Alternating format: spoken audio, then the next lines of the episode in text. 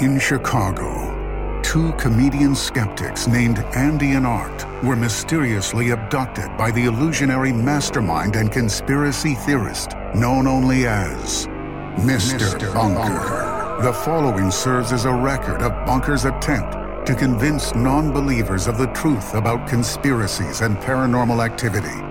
Andy and Art give an uninterrupted presentation and verdict on the plausibility of these offbeat topics, delivering what they call the whole enchilada. Will Mr. Bunker convince these two skeptics any of this is real? Will it convince you?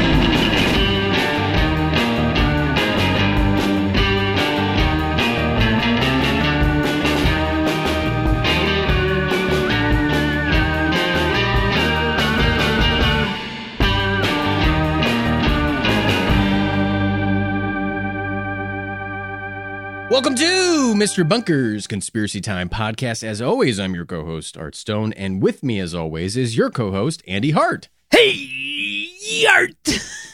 Ugh. Hey, bunk bunkers. Oh, Andy, you sound like you're struggling. Oh yeah, I uh, I ate a lot of cheese.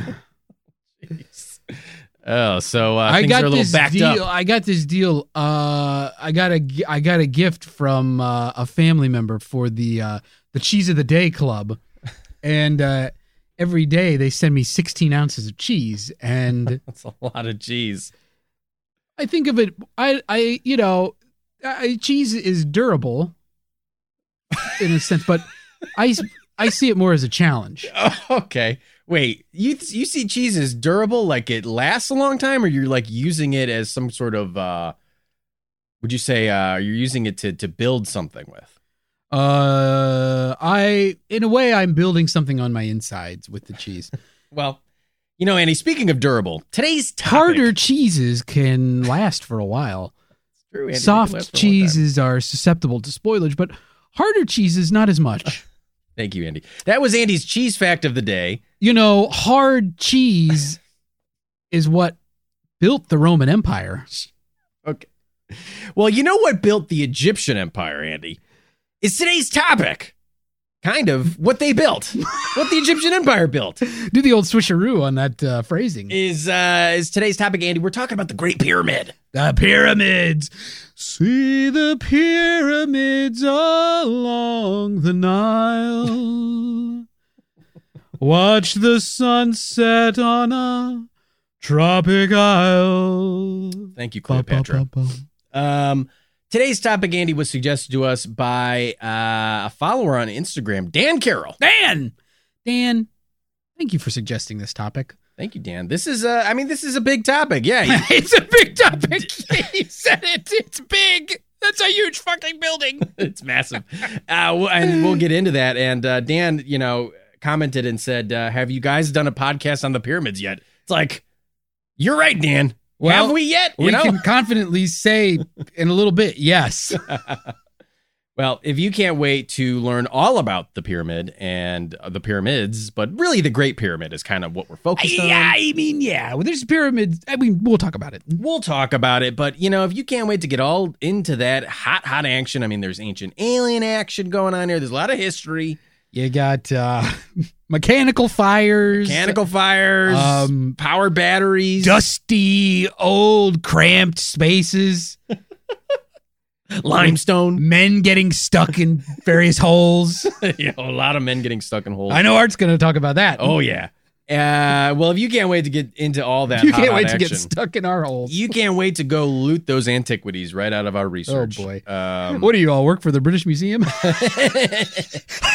Check out the show notes. There will be a timestamp, and then you can um, scrub right ahead.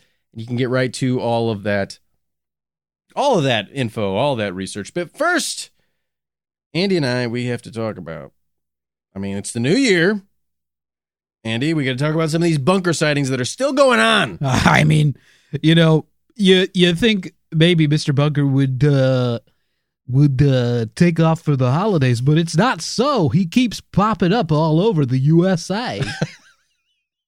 Is that your Artie Pie in the Sky kind of voice? Like uh, Arnie, Arnie, Arnie Pye? What's his name? uh The helicopter yeah, guy Arnie from Pie. The Simpsons? Pie in the sky. Yep, pie in the sky. It's, Um, uh, I don't remember. Arnie in the sky. That's Arnie in joke. the They sky with go pie in the sky. Right. Yeah. Arnie in the sky with a helicopter.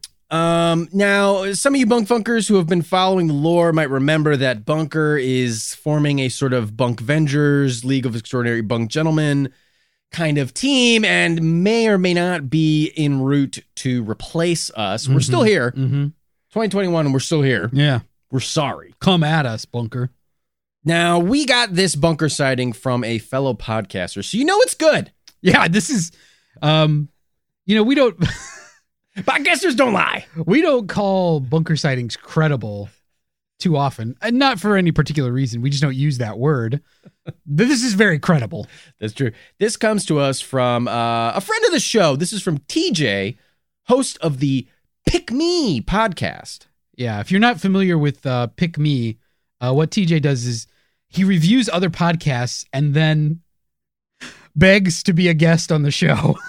and he did review this podcast, That's right. Uh, and he with- gave us a very lovely review. an early episode, maybe the inaugural episode. I, I guess I don't recall exactly, but early on.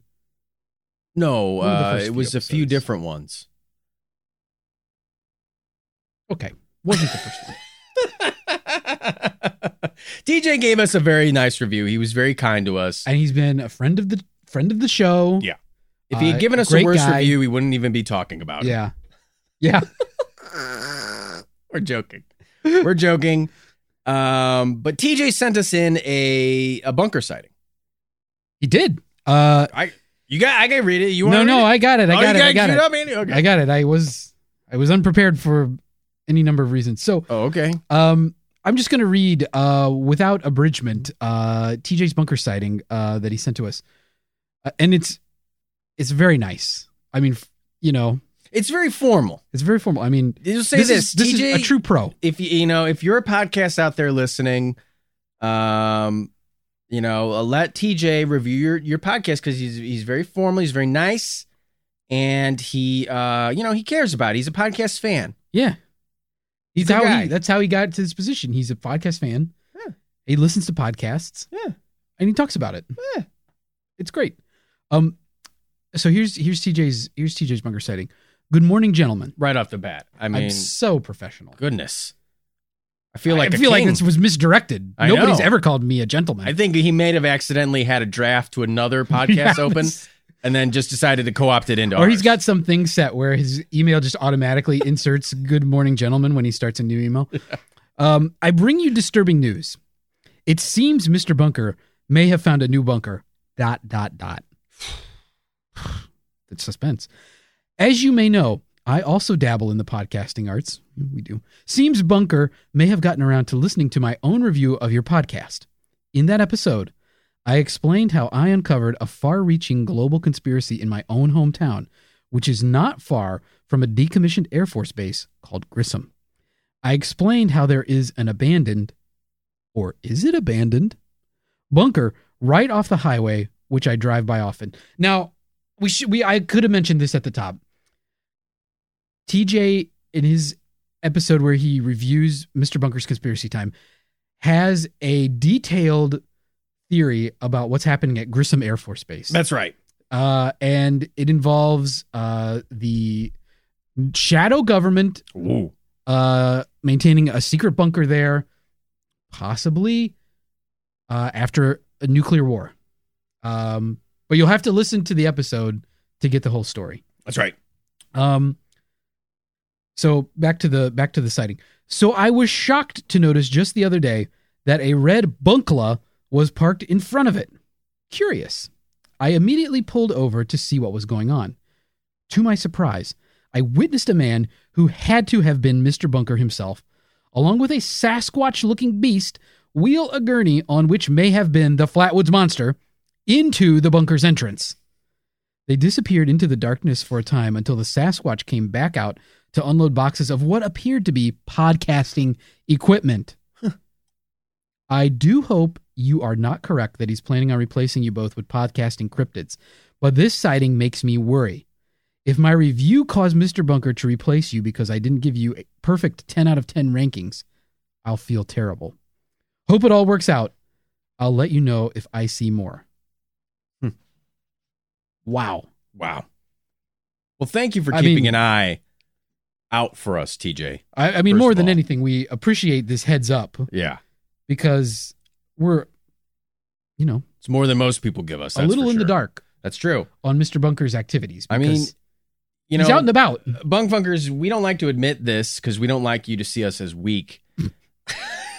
which we, which we know we could, when you We- listen to this yeah. podcast you like you hear strength That's right. in your ears You're like, two strong, confident alpha males. you know, but uh, uh, I forgot where I was going with this. you know, that's the thing. Uh, um, so uh, here's the thing. You know, Andy, I, I don't know. Do you think we should be a little worried? Um Peon, we've got the Flatwoods Monster, we've got some new bunker Mm. apparently in Grissom. yeah Grissom.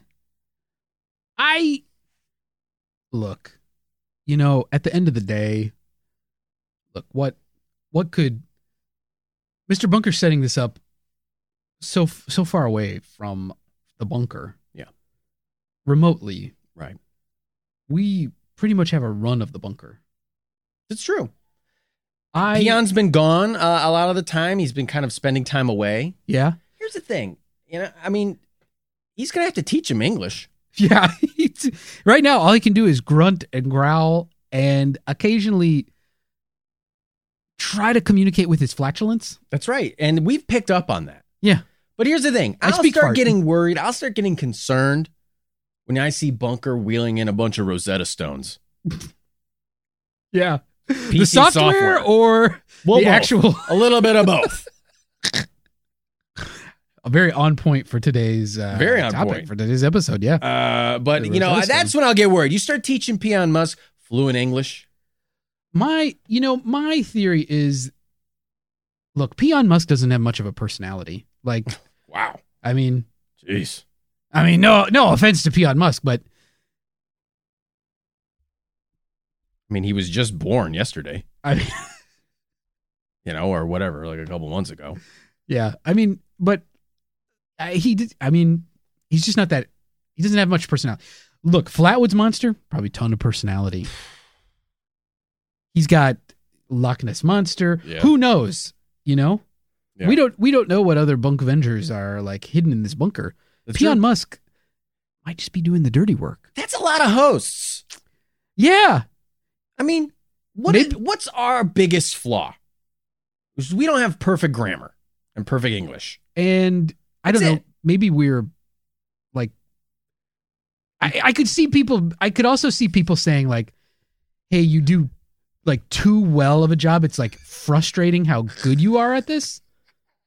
Yeah, okay, okay. And maybe we have another weakness is that we work too hard, Right. and then maybe we We're maybe care too much. Too much. We put too much effort in. We're too humble. So I, the only th- the thing I see here, TJ, is I'll get worried if one bunker starts wheeling in some Rosetta That's Stone. fair, so keep eye on Rosetta Stone. Yeah, TJ. If you see copies of Rosetta Stones or the actual Rosetta Stone, Yeah. let us know. for both of those. Let us know. And two is if they they start a podcast with a shorter intro, then we're fucked. if they do a podcast where they go right to the research, then we're, We're screwed. fucked. We're screwed. I mean, free market, yeah. laissez faire, without some controls in place. This this this podcast is over, and that podcast shoots to the top. Jesus Christ, they don't have to put a fucking stamp in the show notes. demand for this one's gonna plummet. Bottom of the Marianas Trench. Oh God, those are the only two things I'm worried about. Yeah, that's fair. Because you can't fucking replace us. This is this is over ten years of chemistry. Who would even want to replace us? This is like you know you you know this is like you talk about cheese. This Yeah, is like two finely aged cheese. Ten years, Ten years. over ten years Yeah. of We aging are- together. We're salty. We're full of various cultures. Uh, we are hardened, dried out, Milky. milky, creamy, uh, savory, succulent. We're basically like the ultimate cheese. We're the ultimate cheese. We're We got a good amount of funk. People say, "Who cut the cheese?" And you're pointing at us. Yeah. yeah. And they say, don't do that. You're going to hurt yourselves. Stop You cutting. me. need you need a specialty knife to really cut us well. Yeah. Yeah. This Okay, butter knife, not to, not going to do it. Not going to get the job done. you're not finding us in a grocery store. No, we got to be imported. You need to know somebody in the cheese game to get your mitts on us. That's right. If you want to slice us up and put us on a platter with some fruit and nuts, Bunker picked us for a reason. Okay, he picked us for a reason. It's that we are too. Okay, fine. You want to put quotation marks around comedian? Put quotation marks around comedian. Skeptics. nobody, nobody's gonna, nobody's gonna argue with that. That's what deep voice guy at the beginning of the show says. Oh, you guys skipped that too? oh, it's 2020. It's season three. We don't care anymore. yeah. Season three. Okay, so deep voice guy at the beginning of the show, we are two comedian, quote unquote, skeptics.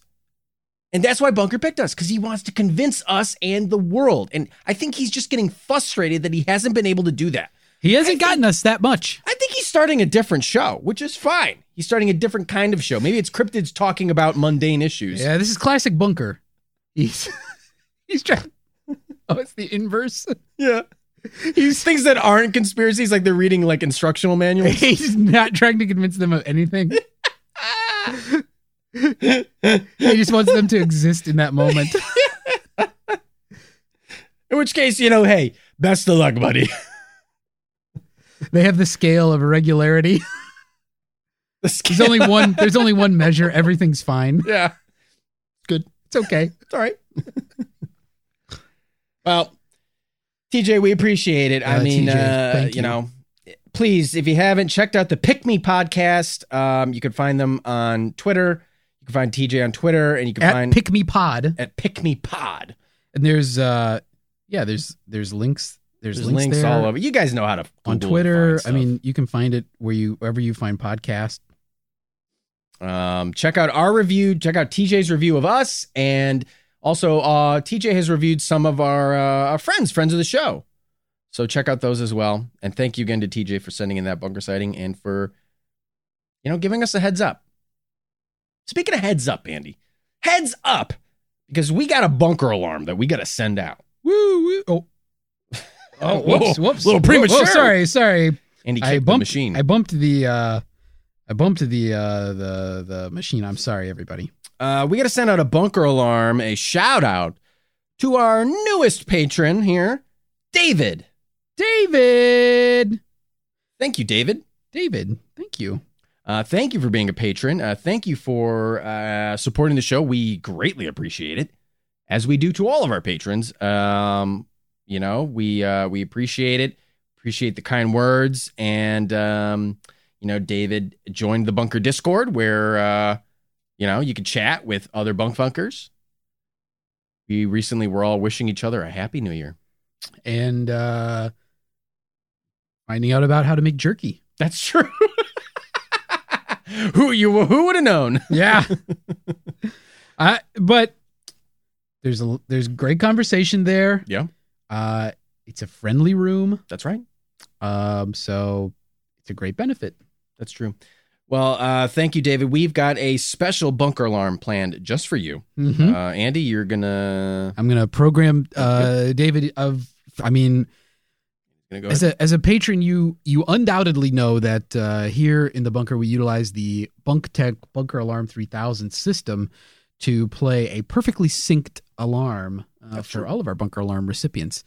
Uh so I'm going to just go ahead and program the machine now.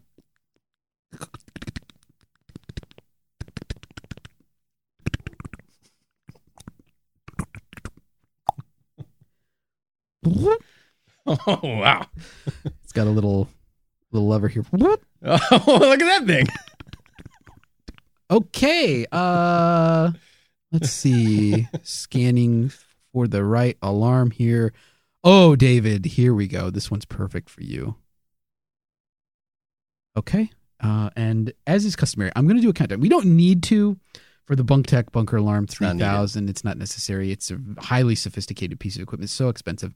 But Art and I are oh, look, we we're we're traditionalists. We eschew technology. We chew it. in all of its forms. And so we like to do a countdown just because it feels nice. Okay. So we're going to count down. And then, David, this alarm's for you. One, three. oh, no, I fucked up the countdown. Season three. we don't care. Phoning it in. three, two, one.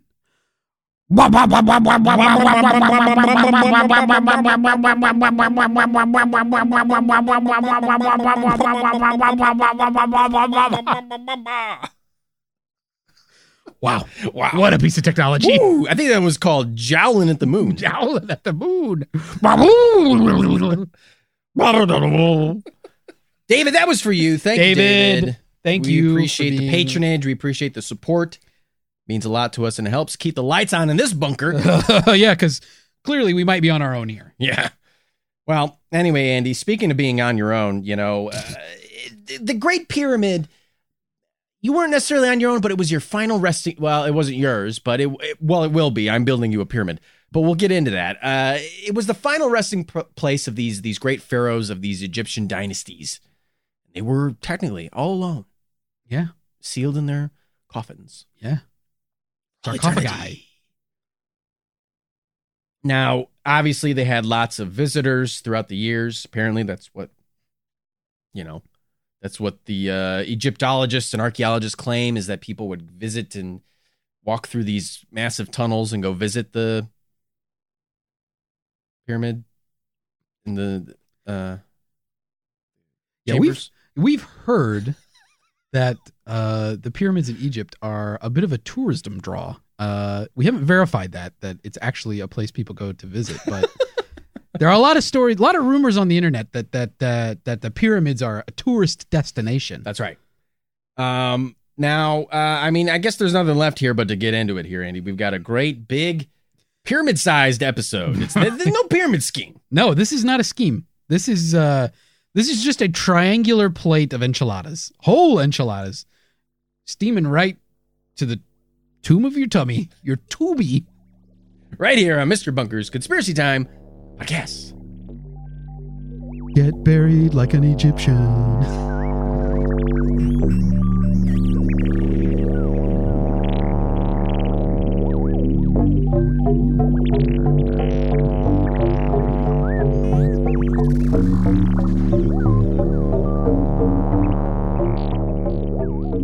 Hey, Art. Hope you're doing well. Look, I I know we haven't talked to each other much since high school, but uh, I I do look at your social media posts. Uh, it seems like things are going great for you, huh? Um, anyway, I'm reaching out because I have I have a question for you. Uh, have you ever wanted to be your own boss and make more money than you ever have in your life? Uh, well, uh, well, this is weird, but are you asking me to be some sort of high-end escort for you? Uh, no, that's Because I'll do it. Okay, I once got paid to give a rim job to the former host of Legends of the Hidden Temple, Kirk Fogg, at the Nick at a Nickelodeon Coke party. Nonetheless, oh you think I can't fucking handle you? okay. Uh, that's that's cool. Uh, I guess I'm not really interested in uh, escort services or, or rimming celebrities or, or or whatever. I'm actually wondering if you want to become a sales rep for Kath and Him. It's the uh, the world's first company dedicated exclusively to providing catheters to male patients. As a sales rep, you'd be responsible for locating men who need catheters, selling them catheters, and then installing them. You set your own you set your own hours, answer to no one, not even the government, and have a chance to make great commissions. So, are you interested? Uh, sorry, Andy, but I don't think so.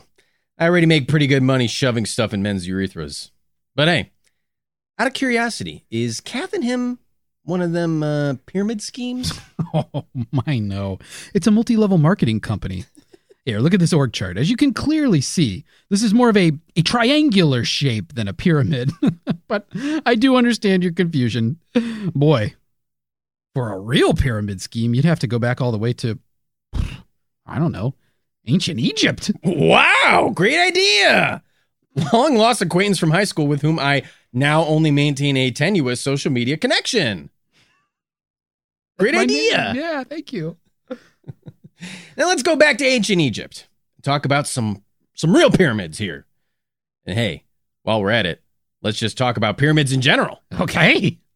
I can't get enough of those shapes. Yeah. Now, Andy, in case you don't know, a pyramid is described by Encyclopedia Britannica thusly, and I quote A monumental structure cons- constructed of or faced with stone or brick and having a rectangular base and four sloping triangular or sometimes trapezoidal sides meeting an apex or truncated to form a platform. End quote. So, you know, it's a big triangle shaped building, Oh, okay. right? It's I a get fucking it. pyramid. I get it. It's a fucking pyramid. You don't know what it looks like, Google it. Okay? Yeah. It's a pyramid. Now, while the pyramids in Egypt are maybe the most famous of all pyramids anywhere, there are pyramids all over the world, such as those in Central and South America and Southeast Asia. Now, pyramids have different significance or purpose uh, in different cultures, but because of their massive size and the fact that so many ancient peoples built them, well, they've attracted a lot of hypotheses about their origins or their quote, true purpose, which we'll get into in a bit. Before we do, though, we got to tell you what the so called accepted mainstream thoughts are on pyramids. As I am wont to do, I will start with some history. yeah! Unleash the history hog! wee, wee, wee! Oh, Jesus. Ah. So here's what your mainstream history and archaeology types will say. The Egyptian pyramids were built as funerary buildings. That is, they're basically just giant tombs. The pyramids of Egypt were constructed over a period of time from the beginning of the Old Kingdom through the end of the Ptolemaic period. The Old Kingdom ran from 2686 BCE, that's before Common Era, uh, to 2613 BCE, and encompass the third, fourth, fifth, and sixth dynasties. Dynasties, by the way, uh, is a term used to describe periods where Egyptian rulers, or pharaohs, were from a common origin. The Ptolemaic period ran from 305 BCE until Egypt became a Roman province in 30 BCE. So basically, Egyptians were building pyramids from 2686 to 30 BCE, a period of 2656 years. Can we just pause for a second and talk about that? The Egyptians were building pyramids for more than 2,500 years. I don't really have anything else to add about this. That's just, I don't know. It's a pretty wild statistic, right? Yeah. It's a long fucking time. That's a long time to be building some pyramids. Even though the Egyptians were building pyramids for a long ass period of time, the peak of pyramid building was during the 3rd through 6th dynasties from about 2686 BCE to 2325 BCE. In this period, pyramids were the typical royal tomb in Egypt. Pyramids were typically accompanied by other funerary structures as well. For example, the pyramid itself contained or, or surrounded the actual grave of the pharaoh. The pyramid was built in some kind of enclosure on high ground. There was a mortuary temple on the grounds, and generally a causeway leading to a pavilion, which was at the edge of the site and might have been connected to the Nile River by a canal. These were big, elaborate complexes. Hey, much like my Peter Pan complex, I just want to be a boy forever. Mm, yeah. so cute. Egyptians built pyramids for a long time, but they built big tombs even before they started building pyramids. The granddaddy of the pyramid was the uh, mastuba. Mastuba. Mastaba. Mastaba. A variety tomb built from the start of the dynastic era, that is around uh, 3100 BCE, uh, and maybe before. Now, a mastaba is a flat topped rectangular structure made of mud bricks or stone, which sits above the burial chamber. Now, the second pharaoh of the third dynasty, Djoser, uh, was the first to build a mastaba made completely of stone. After the mastaba was built, the sides were extended on the ground, and the height of the mastaba was increased by adding rectangular constructions of decreasing size on top. The finished building is now called the Step Pyramid. W- w- What are you doing, Step Pyramid? Holding the remains of the deceased pharaoh, of course. Just because your mastaba remarries doesn't make you too related to hold the pharaoh's dead body inside you, or, or something. Yeah. I don't know. Doesn't matter. It's pornography. The plot doesn't count. Yeah. Anyway, under the step pyramid was a complex system of corridors and rooms, including the burial chamber, which was built from granite. Following Djoser's innovations, Pharaoh Snefru of the Fourth Dynasty continued to push the tomb building envelope by building what's called today the bent, blunted, false, or rhomboidal pyramid. This pyramid, whatever you want to call it, has multiple slopes on the sides because the angle of the slope changes partway up the pyramid, being steeper closer to the ground. The slope angles of the pyramid had to be changed twice during construction because the angles were too steep and the building was on the verge of collapsing. At Meidum, Snefru also built what's considered the first true pyramid, even though it wasn't planned to be a true pyramid. The Meidum pyramid, as it's now known, had its orig- original structure gradually embiggened until it became an eight terraced step type pyramid. The steps were then filled in with stones to make the sides slope continuously. Then the whole thing was covered with smooth limestone, creating an actual geometric pyramid. Snefru also built the so called Red Pyramid, which is the first known tomb both designed and built as a true pyramid. God damn, Snefru loved to build pyramids. He sure did, Andy. Even though Snefru built a bunch of shit, he's not responsible for the most hogged out of all Egyptian pyramids, Ooh, baby. which are the three pyramids at Giza on the west bank of the Nile River. Now, the pyramids of Giza are pretty impressive structures. They were one of the seven wonders of the ancient world, with the oldest of the pyramids at Giza being the oldest of the seven wonders. Of course, the other seven wonders of the ancient world are the Colossus of Rhodes, the Lighthouse of Alexandria, the Mausoleum of Halicarnassus, the Temple of Artemis at Ephesus, the statue of Zeus at Olympia, and the statue of the Kool Aid Man at Ohio, erected by my ancestors who worshiped the Kool Aid Man as a god. May he pour his blessings upon us. Oh, yeah. Okay, uh, sure.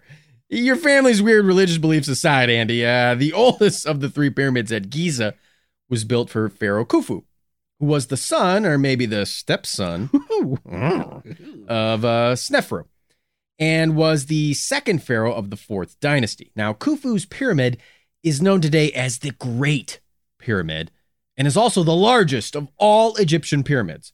At 481 feet tall, that's equivalent to the height of a modern 44 story building. The Great Pyramid stood as the tallest man made structure on Earth for 3,800 years. That's a big ass building, okay? It's, it's big. It's a big building. It covers the same area as seven Manhattan blocks. Okay? It was built from approximately 2.3 million blocks of stone and weighs an estimated 5.75 million tons. Aside from just being massive, this is a finely constructed building. The eternal walls uh, and the few remaining intact outer casing stones show some of the best masonry in all of ancient Egypt. The precision of the Great Pyramid was mainly achieved by ancient engineers and builders using what we consider today to be relatively simple tools, things like a plumb bob, which they lined up with the stars to make measurements. And they did a really good job at it. In fact, the Great Pyramid is accurately aligned to the four cardinal points of the compass that is, north, south, east, and west. We should note that the pyramid uh, is, is aligned to true north, not magnetic north, as the compass had, well, hadn't been invented yet. Yeah, it wasn't for a while. So obviously, this precision is pretty remarkable considering the age of the structure and the tools at the disposal of the Egyptians. Uh, there is evidence, though, that the builders of the Great Pyramid went to great lengths to ensure the finished pyramid turned out as exceptional as it did. Egyptologist John Romer studied survey points that dot the surrounding area on the Giza Plateau. Romer has suggested that the survey points were used to make a life size plan of the Great Pyramid on the ground directly next to where the pyramid was to be constructed. Romer believes the ancient Egyptian engineers measured out the dimensions of the Great Pyramid with string using the survey points uh, and then use these measurements in construction of the actual pyramid itself. Clearly, it seems the Great Pyramid is the product of Egyptians who were building pyramids at a high level. In fact, the modern prevailing opinion is that by Khufu's time, Egyptians developed some skills at pyramid building, all thanks to Snefru's aggressive pyramid building campaign. Essentially, Snefru did a bunch of rough drafts of the Great Pyramid, and the builders refined their techniques, which we'll also discuss momentarily. Uh, the end result of this refinement is the Great Pyramid. But of course, they didn't stop there. There are two other pyramids just at Giza alone. As we said, the Great Pyramid is the biggest and oldest of the three. The next biggest pyramid, and also the second oldest, was built for Khafre, who was a son of Khufu. The smallest and youngest of the pyramids was built for Menkaure, who was a son of Khafre. And those are just the uh, the three pyramids on the Giza plateau. As we've alluded to already, there are there were pyramids built all over Egypt. Unfortunately, not that many have survived into modern times. Many Egyptian pyramids were destroyed a long time ago, with all their treasures taken away by grave robbers or looters. Heck, um, even the pyramids at Giza have been looted inside and outside by medieval times. In fact, the pyramids at Giza are not as tall today as they were when they were originally built because almost all of their outer limestone casing has been stolen. Now, strangely enough, earlier built pyramids, such as those built in the 3rd to 5th dynasties, have more frequently survived until modern times. These pyramids were generally built mostly of stone, while later pyramid constructions were done primarily with mud bricks, which were then covered in limestone. Now, once the limestone gets looted, structures are susceptible to the elements. Now, beyond stealing the raw materials from the pyramid structures, looters have also stolen lots of treasures from inside the pyramids. In the case of the Great Pyramid, for example, Pharaoh, Pharaoh Khufu's body should be inside the king's chamber. Yet, the body has never been found. Perhaps grave robbers took his treasures and his earthly remains. Of course, maybe Khufu's body was never there to begin with. Is it possible that Khufu was never even buried in this tomb? Fun question, Art. I too like to speculate about the final resting places of ancient monarchs. Are the bones in the trunk of my car actually those of Attila, king of the Huns? I'll never tell. That's my secret. I will tell you that in the Great Pyramid of Khufu, modern scanning, scanning techniques uh, have located a void in the pyramid directly above the Grand Gallery, which is a large space in the pyramid and leads to the king's chamber, where Khufu's body supposedly should be. Perhaps Khufu's body is actually above the Grand Gallery instead. Or maybe that void is full of sweet, sweet treasure. Ooh, just taste it. Or maybe it's full of nothing. Oh, You see, earlier earlier pyramid explorers found five empty chambers directly above the king's chamber. Above those five chambers, they found a sloped roof type structure. Of course, this is a, a roof type structure entirely within the structure of the Great Pyramid. Uh, these these chambers and this roof were all put in place to help divert the crushing weight of the pyramid above away from the king's chamber. So maybe the void above the grand gallery is serving a similar function. Uh, I say there's only one way to find out. Blow off the roof of the grand gallery with dynamite. what are you nuts? You'll damage the pyramid. You want to dynamite the inside of a 4,000 year old building? Well, I mean, give me a fucking break here, Art. That's it's not my idea. That's how they found the chambers above the king's chamber. The explorer found some space between the granite blocks that formed the top of the king's chamber and stuck a reed through it, encountering no resistance on the other side. So he did what anyone would do, and he had his crew blast a hole in the king's chamber with dynamite. Then they just kept blasting until there stopped being voids. Who was this ancient pyramid explorer? Frank Reynolds? So I pulls out my dynamite and I just started blasting. Yeah, I mean, maybe, maybe. Anywho, now that we know how to destroy the pyramids, let's just, let's discuss how they were built. Again, this is the mainstream thought on pyramid construction, which honestly is still definitively it's it's unknown. Yeah. But modern archaeologists, Egyptologists, and historians think they have some pretty good ideas. These Glenn- eggheads. These eggheads. Glenn Dash, an engineer and part of the Giza Plateau Mapping Project, believes the ancient builders took great care to level the bedrock at the side of the pyramid in order to build a nearly perfectly level foundation. Dash also has an idea for how the Egyptians were able to so accurately orient the periods the pyramids foundation to the cardinal directions, and all they needed was a stick and maybe some small stones. Dash suggests that the ancient engineers could have stuck a stick in the ground on either the uh, spring or fall equinox. On those days, the sun rises and sets directly in the east and west, respectively. By following the stick's shadow across the ground, the engineers could have marked with stones a perfect east west line on the ground. By combining this technique with some of the specialized surveying tools we've already mentioned, the engineers achieved pretty darn good results.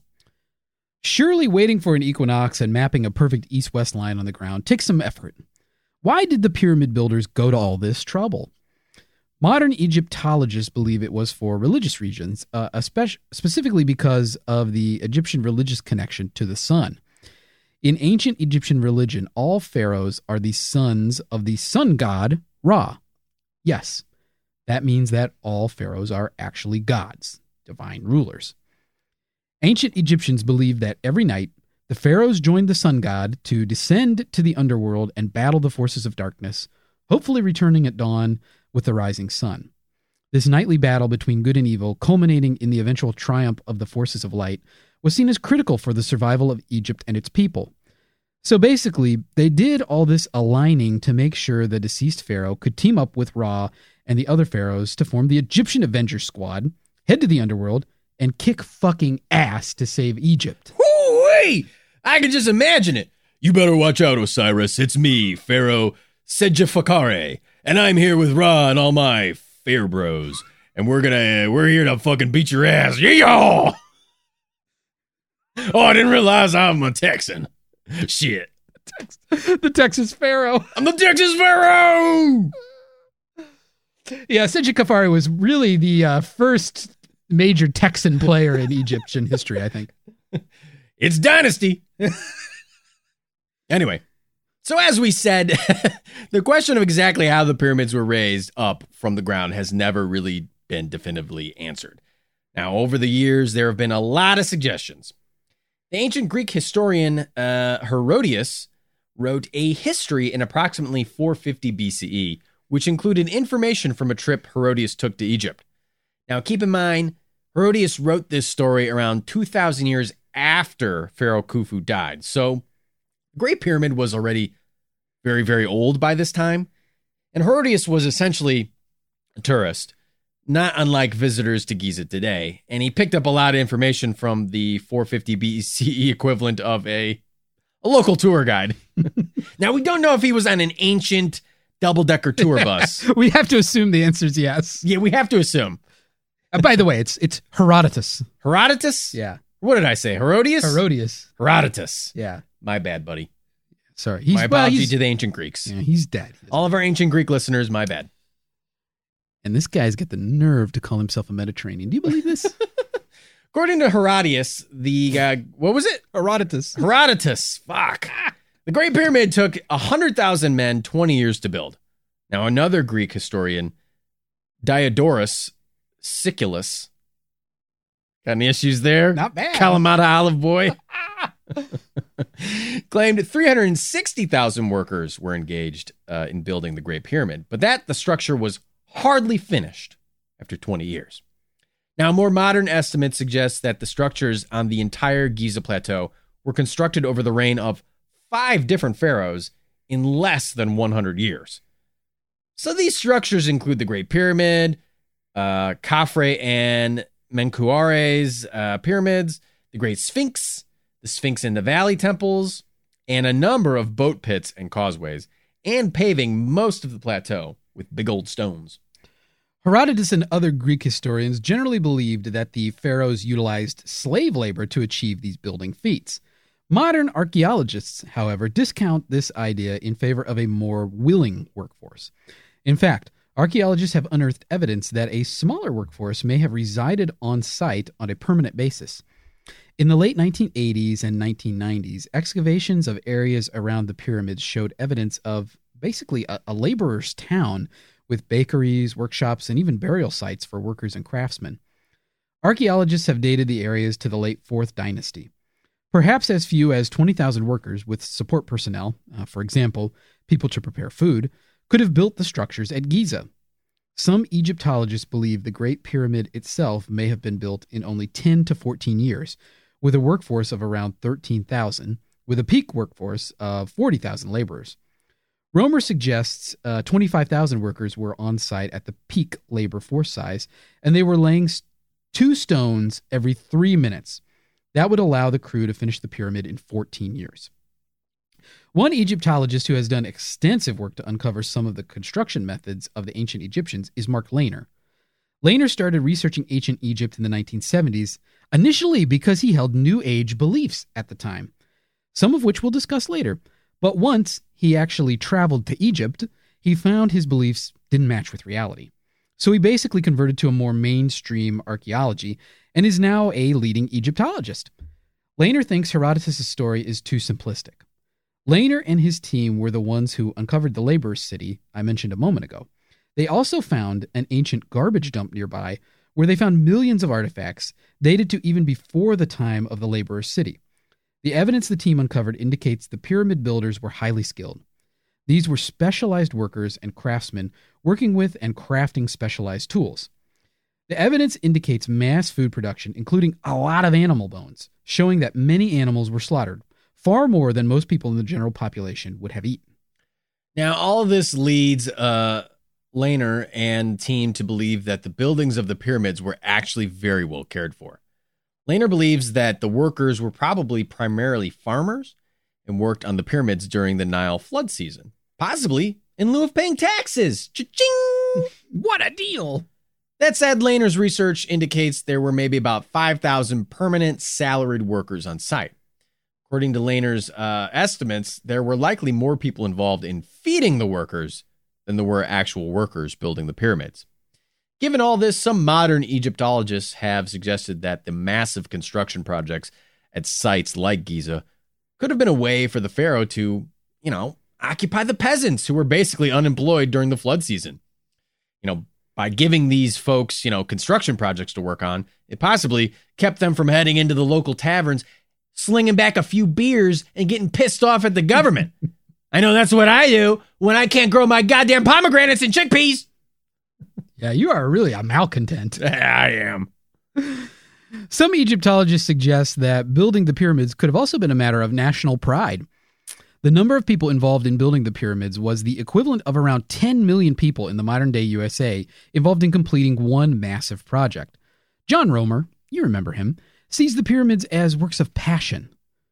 To Romer, the builders of the pyramids must have been motivated to do such eh, must have been motivated to do such excellent work. Romer does not believe that slaves would have taken such care and attention to the task if they were being forced to complete it and brutalized while doing so. Regardless of who exactly was doing this work, there's a general modern mainstream consensus about some, some techniques used. There is general agreement that workers likely used copper tools to cut softer stone, like the limestone. Workers likely used an abrasive, like quartz sand, on their tools to help them cut harder stones, like granite. Once all these blocks were cut from the quarries, they had to be transported to the building site. And frankly, this is one point where there's not really a consensus opinion necessarily. Some of these blocks had to travel quite a long way to get to Giza. The rough limestone that makes up the core of the pyramids came from a quarry that was pretty close to Giza. No big deal, right? The higher quality limestone that was used for the outer surface of the pyramids came from Tura, which was which was also not too far away from Giza. The granite that formed the interior chambers of the pyramid, though, that granite came from Aswan, which is about 500 miles south of Giza. Now, to complicate this whole process further, the pyramids were constructed from the ground up building everything in the pyramid all at once. So the builders were building the, the outside of the pyramid and the inside of the pyramid at the same time, working from the bottom to the top. So it's like, it's kind of like a cartoon of a building going up where it's like they build the bottom and they just, it's everything all the way across the whole structure. So they don't build any interior or exterior parts up without, it's all at the same time. So what that means is that all of the different types of materials were all needed in some quantity pretty much all at the same time. Now, one popular idea for how the stone blocks were transported to the site is the good old fashioned sled method Ah, used by Santa. Yeah. Basically, you put a block. well, it's it is true, Andy. You can't deny it. Yeah. Basically, you put the block on a wooden sled and just uh, drag it to wherever, using you know maybe water or milk to lubricate the ground. Oh, baby. Then you can relatively easily drag your rock hard load across the slick, moist ground to stick it in your enormous erection. Mm-hmm. Now, both Mark Lehner and John Romer support the wooden sled method. One issue with sleds is wood. Yeah, that's fair. In order to build wooden sleds to transport stone blocks on this scale, you need wood. Wood has also was also needed for the inside of the pyramids. See, the pyramids contain a lot of filler, uh, which was helped to you know stabilize the whole construction. The filler is most mostly gypsum, mortar, and rubble. Uh, the gypsum mortar had to be dehydrated through heating, which requires a lot of wood. All of these wood needs are surprising because there is, you know, somewhat famously, not a lot of wood in Egypt. It's possible that wood would have uh, would have been imported from places like Lebanon, but you know that that would have been very costly. Some relative recent studies have suggested that Egypt might have just recycled all the non-essential wood in the kingdom in order to augment their wood production capabilities in order to build these pyramids. Radiocarbon dating studies undertaken in 1984 and 1995 indicated that materials used in the building of pyramids were 100 to 300 or more years older than the generally accepted date of construction of the pyramids. Now, maybe this means that gen- the generally accepted date of construction is off by a few centuries, but, you know, the radiocarbon dating studies did not produce enough evidence to say that definitively. But it might be reasonable to conclude that wood from all across the kingdom was scraped to help complete these massive construction projects. Now, as far as block moving goes, wooden sleds aren't the only game in town. Some Egyptologists have suggested other methods. For example, Dr. R.H.G. Dick Parry put forth a method of rolling the stones through the use of a machine that was excavated in some New Kingdom temples. Uh, by the way, the New Kingdom ran from about 1550 to 1069 BCE, covering the 18th, 19th, and 20th dynasties. The rolling method involves putting four of the devices found in the temples around a block of stone. Then the stone could be rolled easily to the build site. Some other Egyptologists don't believe this is a credible method for moving larger blocks of stone, uh, like those that weigh 15 or more tons. That said, they do think the roller could be used for smaller, two and a half ton blocks, which formed the bulk of the pyramids. Perhaps the blocks were delivered to the building site by boat. You didn't think about that, did you, Art? Egyptologist Pierre Tallet and his team found papyri, uh, which is like an ancient Egyptian version of paper, uh, from the time of Khufu while they were excavating the ancient port of Wadi al Jarf. Wadi al Jarf was the landing spot for copper from the Sinai, which was very important and needed to build the tools uh, to build the pyramids. The papyri indicates they are from the 27th year of Khufu's reign. The text is kind of like an ancient spreadsheet, uh, which kept track of goods received uh, and delivered by the boat crew. Included in the papyri is a description of ancient man made basins constructed to fill with uh, Nile floodwaters, which theoretically could have allowed for pyramid building material to be transported basically to the foot of the pyramid. Interestingly, a couple of boats have been found at Giza. One boat is ceremonial and was buried with Khufu. Another boat, though, was an actual working transport boat. It's possible that the ancient engineers built large basins and networks of channels to allow the flooding Nile to help bring building materials right to the job site. Even if the papyri doesn't full, fully verify such a technique was used, it certainly sheds light on the ancient supply chain, which was quite complex. Now, when it comes to pyramid building, honestly, getting materials to the job site is arguably not even the largest concern. The big problem is getting all them big old blocks up in the dang air. I mean, how'd them fucking Egyptian fellers get them big old blocks so high up in the air, huh? It's a question. It is a question, and I want damn answers. Oh, jeez. he's, he's so malcontent. I'm gonna go down there into hell and battle Osiris. It's me. Uh, Sindakufari. Nebuchadnezzar. The, the I name you forget- gave me I earlier. forget which which pharaoh we picked. Anyway, Anyway, Well, nobody really knows for certain. That's that's what sucks. This is pretty much an open question, and there have been plenty of suggestions about how this feat was accomplished. Diodorus Siculus uh, suggested that the blocks were set in place using earthen ramps, which were removed once the pyramid was complete. Quote, so that it seems not the result of the patient labor of men, but rather as if the whole complex were set down entire upon the surrounding sand by some god. Quote. More on that in a little bit. Get ready. Ancient gods. Uh, frankly, ramps are sus- suspected of being used by some modern, you know, by by being used by some modern Egyptologists. Uh, they see ramps as probably the method that makes the most sense, but also admit that ramps alone couldn't get the job done. Other tools would have to be involved. That said, there is archaeological evidence which supports the use of ramps. It's just not it's just not very much evidence. Regardless, the evidence seems to indicate the pyramids were built using construction methods that were not standard practice in Egypt at the time. But that kind of makes sense, right? These were unique buildings. So it seemed reasonable to say that the methods used in their construction would be unique. Modern Egyptologists uh, recognize that the structures at Giza are anomalies.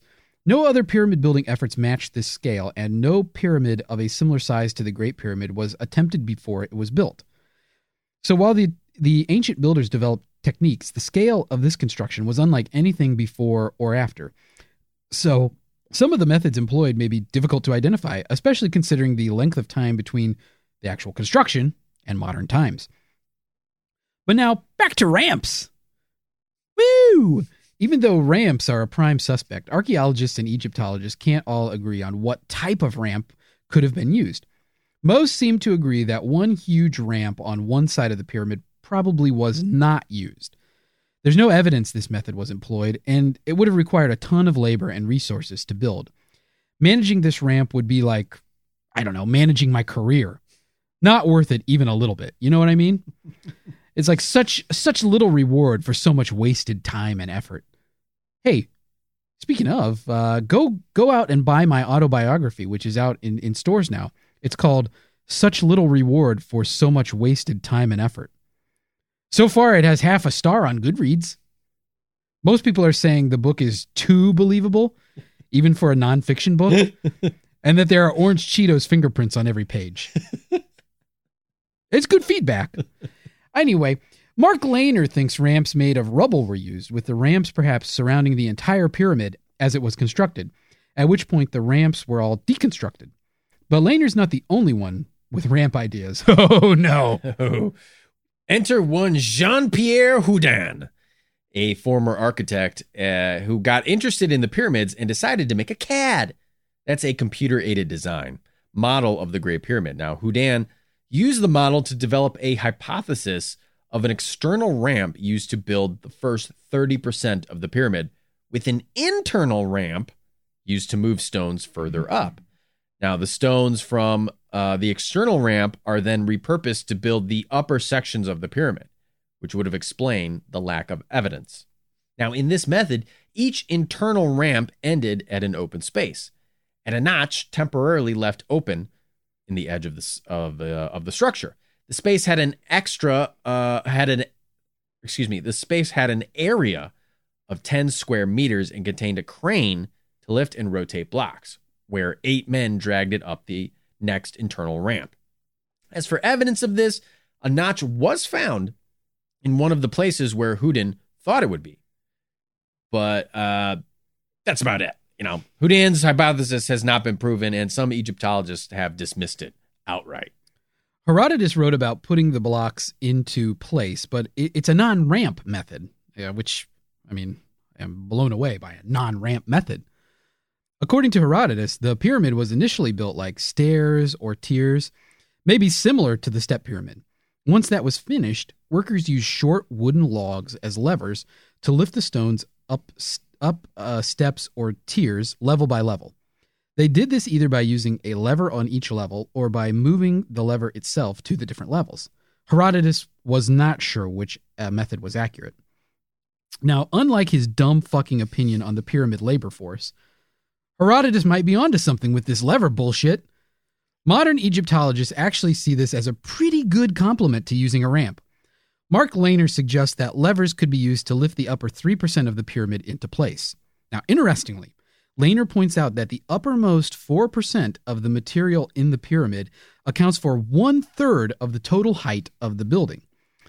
Uh, so, to Lehner, levers could have been used to lift a small amount of material and add a great deal of height. Uh, in fact, some other Egyptologists have attempted experiments with levers and shown that the method works. Unfortunately, the archaeological record is not clear on what real life 4th Dynasty Egyptians actually did. Now, if you're like me and you're sick of ramps and levers, you're going to love this next hypothesis locks. Smoked salmon? Oh, no, no, Andy. And I'm not talking hair. Hair. Ooh, long, beautiful hair. I'm talking locks. Like in a canal, baby. Ooh, you uh-huh. know Artie loves him a good canal. Can't get enough. yeah. Ooh, Amsterdam. Damn you. They have a canal, right? Probably. I, I forget. Panama. that was pretty famous. I get yeah. Panama. Love that song. Now, in the Artese Canal, the rising tide raises all ships, and they never come down. Ooh wee, goo goo ga. What the fuck? I love canals. Ooh wee, goo goo ga. You guys know. I'm always saying it. Big part of my lore. Your famous catchphrase. That's my famous catchphrase. Ooh wee, goo goo ga. now you remember that Papri that was from Wadi Al Jafar? Uh, Wadi Al Jarf. Wadi Al Jarf. Fuck. That mentioned a man made basin used to transport materials to the pyramid construction site. Well, some people have suggested that maybe they used this, the same kind of method to transport materials up the side of the pyramid. You know, basically, they put flotation devices on the stone blocks and, you know, float the whole damn thing up a water filled shaft using a series of locks. Now, that's a method Pharaoh, Pharaoh Kufart would have would have used. And that's me, Goo Goo Ga. You can put put a stamp on it. Ooh wee, Goo Goo Ga. Pharaoh Kufart approves. Kufart approved. Well, I have no doubt that Pharaoh Kufart would love what we're going to get into next. Alternative ideas. That's right. Unlike floating stone blocks, these ideas don't go with the flow. They back up your toilet until your wife yells at you and calls you knucklehead because you drank too much gravy and now your dookie is dense like a doo doo brick. We've all been there. and these alternative pyramid ideas, much like my stool, are numerous. There's even a field of study for alternative pyramid research. It's called pyramidology. Uh, now, most of these ideas uh, center around the Great Pyramid and the Giza complex. That's why we spent a lot of time on Egyptian pyramids. There's even a few different branches of pyramidology. Uh, metrological pyramidology is perhaps the oldest identified branch of pyramidology. Metrological pyramidology concerns hypotheses regarding the construction of pyramids by geometric measurements. This branch goes all the way back to the 17th century when, in 1646, this is Common Era, John Greaves, an English astronomer and mathematician, took measurements of the Great Pyramid using the best tools of the time and published his findings in a book. While Greaves wasn't advancing any alternative ideas himself, the work he did was picked up by numerologists who used his data to put forward some alternative ideas on the Great Pyramid. Then in the middle 19th century, Friedrich uh, Robert, Robert? You're a rober. Rober. Yeah. Rober.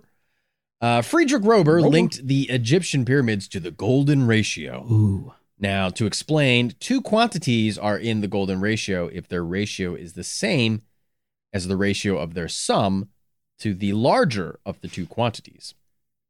Now, expressed algebraically, that is uh, parentheses a plus b divided by uh, a is equal to a divided by b is equal to the golden ratio. If a is greater than b and b is greater than zero. Now, I know this makes sense audio wise. You don't need a visual to explain that. You just No. need audio. No, I just listen to what I said. that's why they should get rid of algebra textbooks and it just Yeah. should just be somebody I'll teach saying it. formulas. Yeah, I'll teach it to you. Now that makes sense, right? Like verbally saying an algebra. Qu- oh, that makes sense, right? like verbally saying an algebra equation is a good way to explain something, right? Or like reading the script beforehand sometimes instead of just Yeah. kind of skimming it. Yeah, I mean it's one of our one of our most famous uh, things that we do, uh, explaining things that are best done visually, but verbally. Yeah. Well, good. I'm glad everyone here agrees. But unfortunately for Robert, uh, Rober, uh, whatever his name is, uh, modern scholars feel the connection between the pyramids and the golden ratio is, you know, kind of purely coincidental.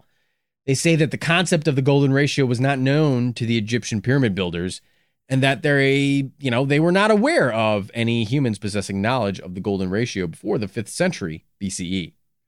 Nevertheless, pyramidologist John Taylor picked up on Rober's connection to the golden ratio, and Taylor ran with it, even, even publishing a book in 1859 titled The Great Pyramid Why Was It Built and Who Built It? Great question. Aside from the golden ratio, Taylor was also the first person to claim the pyramids were not built by the Egyptians, but actually the Hebrews. As evidence, Taylor cited a couple Bible passages. Isaiah 19, verses 19 through 20. In that day shall there be an altar to the Lord in the midst of the land of Egypt, and a pillar at the border thereof to the Lord. And it shall be for a sign and for a witness unto the Lord of hosts in the land of Egypt. For they shall cry unto the Lord because of the oppressors, and he shall send them a Savior, and a great one, and he shall deliver them. And Job chapter 38, verses 5 through 7. Who hath laid the measures thereof, if thou knowest? Or who hath stretched the line upon it? Whereupon are the foundations thereof fastened? Or who laid the cornerstone thereof? When the morning stars sang together, and all the sons of God shouted for joy. Now, Taylor's work made an impact on other pyramidologists as well, who used his work to connect the pyramids to the British imperial units measurement system, as well as connect the pyramids to the idea of British Israelism. Now, British Israelism is a concept that the people of the British Isles are actually the descendants of the 10 lost tribes of Israel. Charles Taze Russell, Charles Taze Russell, Taze, like the T? It's Tazo, and I don't really know how you say his middle name. You just call him Charles Russell, I guess. Oh, it is Tazo, isn't it? Yeah. Fuck. Jeez. Embarrassing. Oh boy. Sorry, T freaks. Charles Taze Russell uh, was uh, who founded the forerunner organization to the modern day Jehovah's Witnesses, rejected British Israelism, but did believe that the pyramids were quote the Bible in stone unquote. Russell believed the pyramids would play a part in the apocalypse and shared his views with all of his followers. Then, in the 1960s and 70s, the concept of pyramid power gained some traction. Pyramid power is a somewhat self explanatory term once you understand what it means. So I guess it's not self, so much self Now, this has nothing to do with puppy power, like Scrappy Doo says. Uh, it's similar. Oh, okay. Uh, hold, I mean, like you'll see the connection here in a second. All right. It's uh, pyramid power is the idea that the pyramids are used to generate and or store power, much like uh, Scrappy Doo has a nuclear reactor inside of his body. That's right. Pyramid power, you get it. Mesoamerican pyramids are even getting in on this act. Burn marks along the remaining buildings along the Avenue of the Dead in Teotihuacan, Mexico, are the remnants of a fire started during an uprising in the 6th century Common Era. At least, that's what mainstream scientists say. Some researchers, though, claim the burn marks could not have been made by torch fire alone. They suggest that the pyramids at Teotihuacan were actually being used as electromagnetic power plants, and the burn marks were actually made by an unexpected release of energy or possibly some kind of mechanical fire. Some folks believe that all pyramids globally were designed and built to tap the resonant power of the earth and distribute it across the globe. As evidence, researchers claim that the pyramids at Teotihuacan were built over caverns and had liquid mercury and the mineral mica incorporated in their designs. Also, they say religious traditions claim the so called gods came and left from the pyramids. Researchers say this is a typical power plant of the gods story. You hear it so many times. And of course, the gods were actually extraterrestrials. In his 1968 book, Chariots of the Gods, Eric von Daniken raised questions about the origin of the Egyptian pyramids and suggested they are of antediluvian origin, that is, before the flood of Noah, and that Khufu only put his name on the building in an act of historical credit stealing.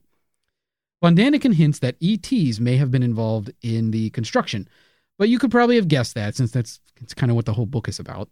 Uh, more recently, even Elon Musk tweeted his support for the ancient extraterrestrial astronaut building pyramid hypothesis.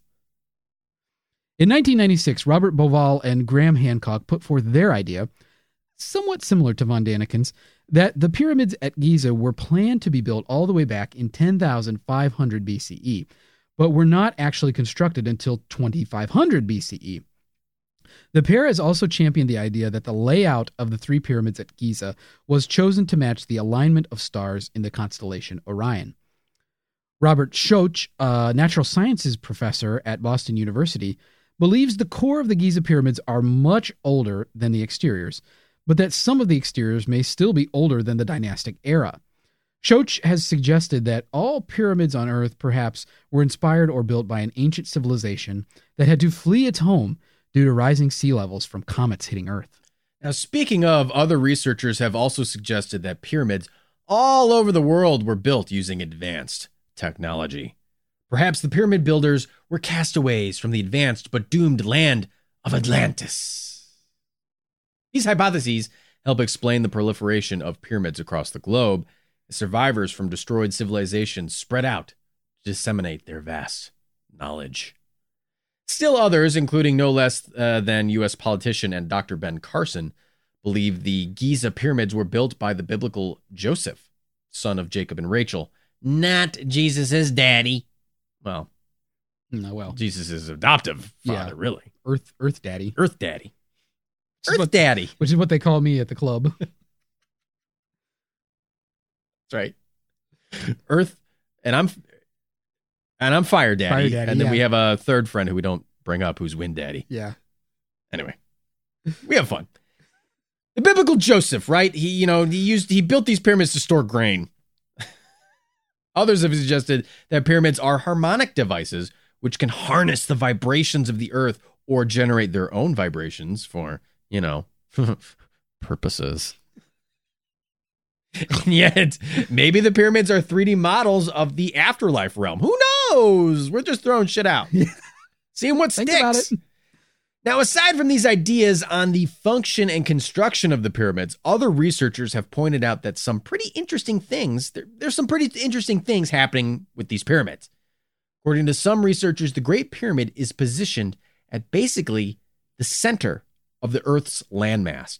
They say if you drew lines through the Great Pyramids, cardinal and ordinal points, uh, and the lines went all around the globe, the lines would pass through more landmass than if you did the same thing at any other point on the Earth. Researchers also say that Giza is located one third of the way between the equator and the North Pole. They say the ancient Egyptians were aware of this and chose the site at Giza specifically because of this. How about some numbers now, huh? You guys like numbers? Researchers say that uh, the Egyptian royal cubit, uh, which is the earliest known standard unit of measure in the world and was used in the construction of the Egyptian pyramids at least since Pharaoh Djoser's uh, step pyramid, uh, the Egyptian royal cubit, uh, researchers say, uh, equals one twenty-five millionth of the Earth's polar diameter. That is the distance through the Earth from the North Pole to the South Pole. So this means if you multiply the Egyptian royal cubit by 25 million, you get the Earth's polar diameter. According to researchers, the length of one side of the Great Pyramid is 365.242 cubits. There are 365.242 days in a solar year here on Earth. Ooh, creepy. Further, the length and width of the Great Pyramid sides correspond to an exact fraction of latitude and longitude of the equator. Researchers say that this means the Great Pyramid is essentially a scale model of the Northern Hemisphere. Graham Hancock takes these numbers a bit further. Graham says that the Great Pyramid has the same dimensions as Earth, but at a scale of 1 to 43,200. Uh, in other words, if you multiply the dimensions of the pyramid by 43,200, you can find the dimensions of Earth. According to Hancock, one zodiacal age, that is the period in which one constellation of the zodiac houses the sun, is 2,160 years. The sun moves one degree every 72 years, which you multiply by 30 degrees for each symbol of the zodiac. Therefore, 2,160 years, one, one zodiacal age. If you multiply the zodiacal age by 12, you get two- 25,920 years, which is the time it takes to cycle through all the zodiac signs. So that's a that's a great age, uh, if I'm not mistaken. 43,200, you remember that number? Is equal to 72 times 600. Hancock says that in Egyptian mythology, Osiris was killed by Set and 72 conspirators. According to Hancock, 72 pops up all over ancient mythology. Hancock says that Angkor Wat, the religious complex in Cambodia, is 72 degrees longitude from Giza.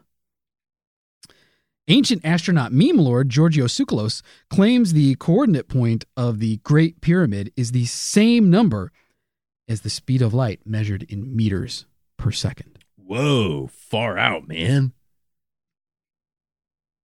Now, bunk fuckers. Whoa, ooey goo goo ga, man. Ooh-wee goo goo ga. I love canals. Hi, I'm podcast co-host Art. You might remember me from such catchphrases as ooh-wee goo goo ga. so stupid. All right, bunk funkers. It's time for Andy and I to saddle up our camels and set out across the desert sands onto our next adventure. We've taken a lot of measurements. We've spent a lot of time crawling around inside dusty old monuments to long dead kings, getting stuck in narrow corridors, sweating profusely, and breathing in dust. But it was all worth it to ascend that shaft, pass through that large opening, and wriggle into the king's chamber. There, we found a massive, golden sarcophagus, where inside we found the ultimate treasure a whole enchilada.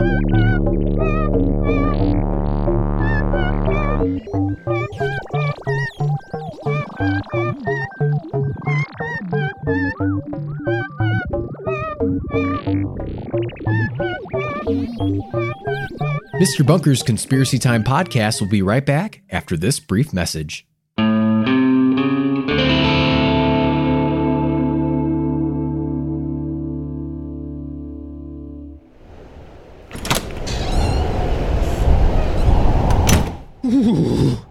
It sure is chilly outside, Art. Andy, where's your jacket? Art, did you hear me?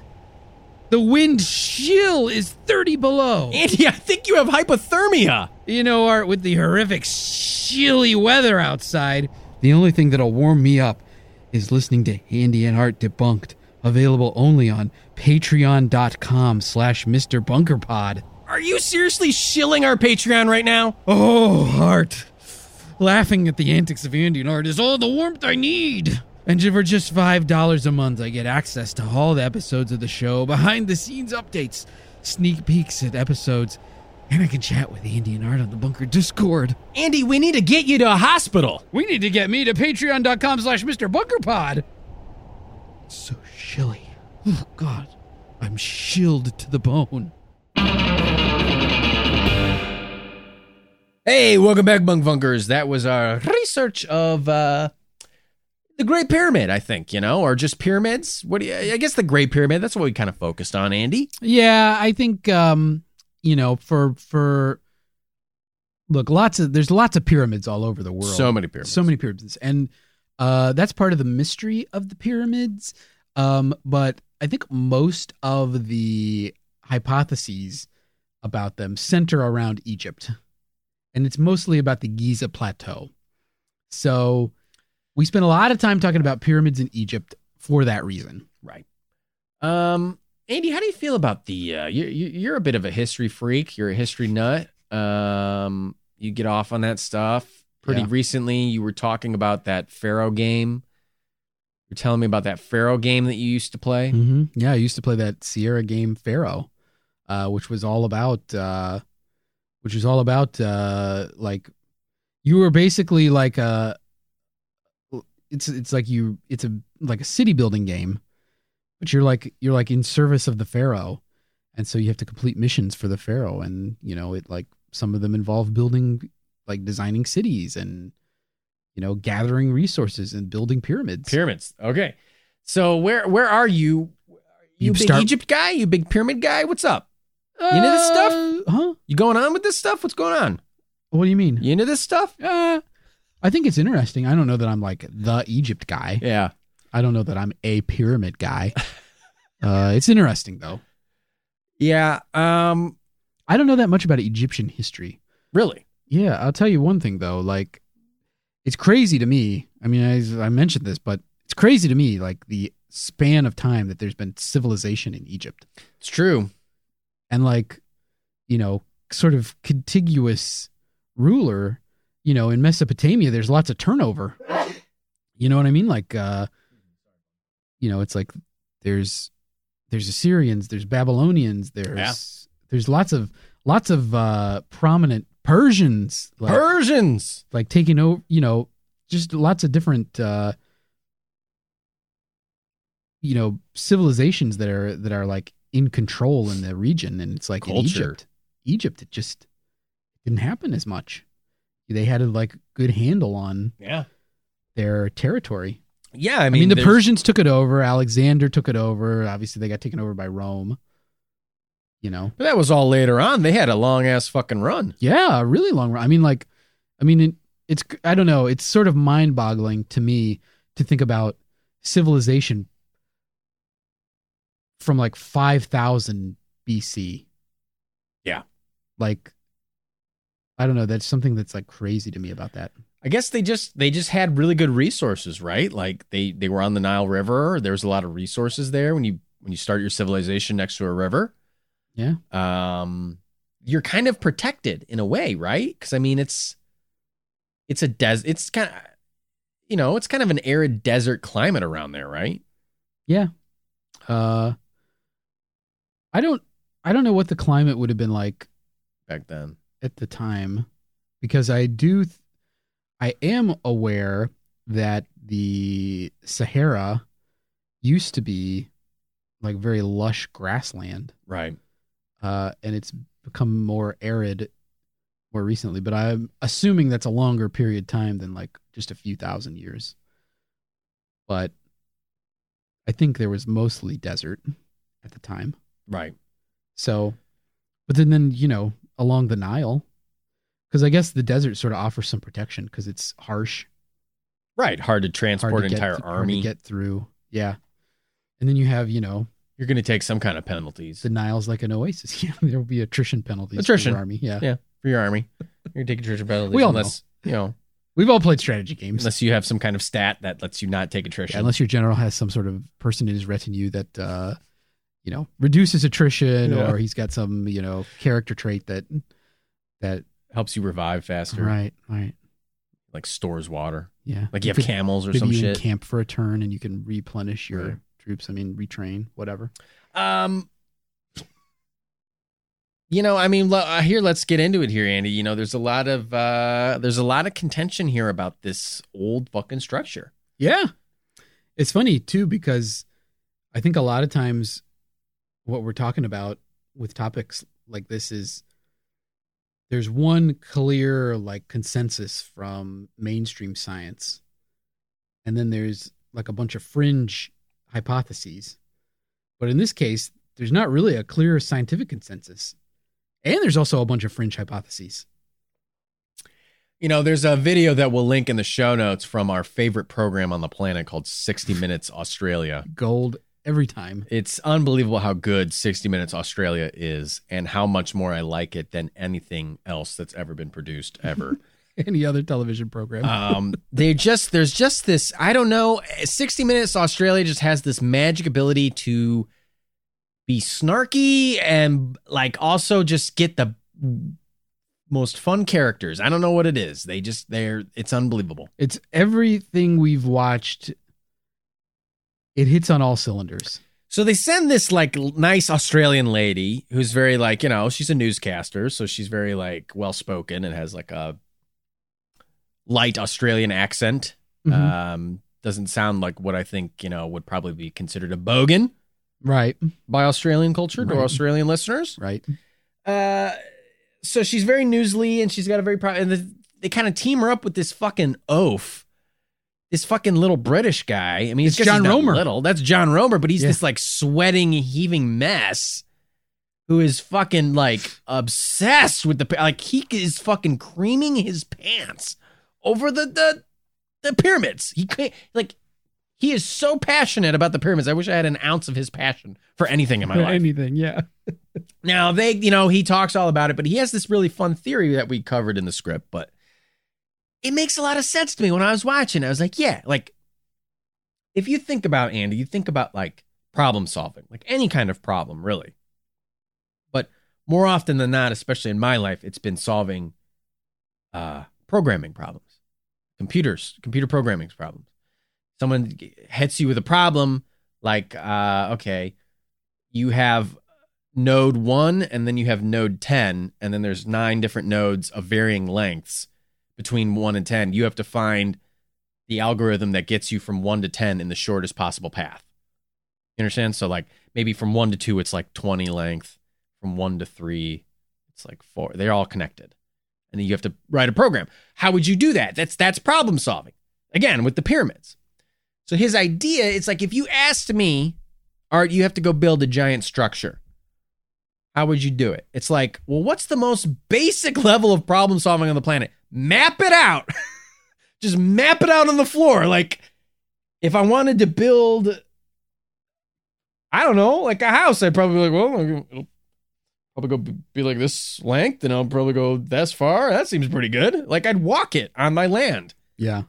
Duh. Like, it seems pretty obvious that you would do something like that, right? Yeah, it's it's I mean it's You'd brute force it. it's like it's funny too because there's lots of different opinions about those survey points. Yeah.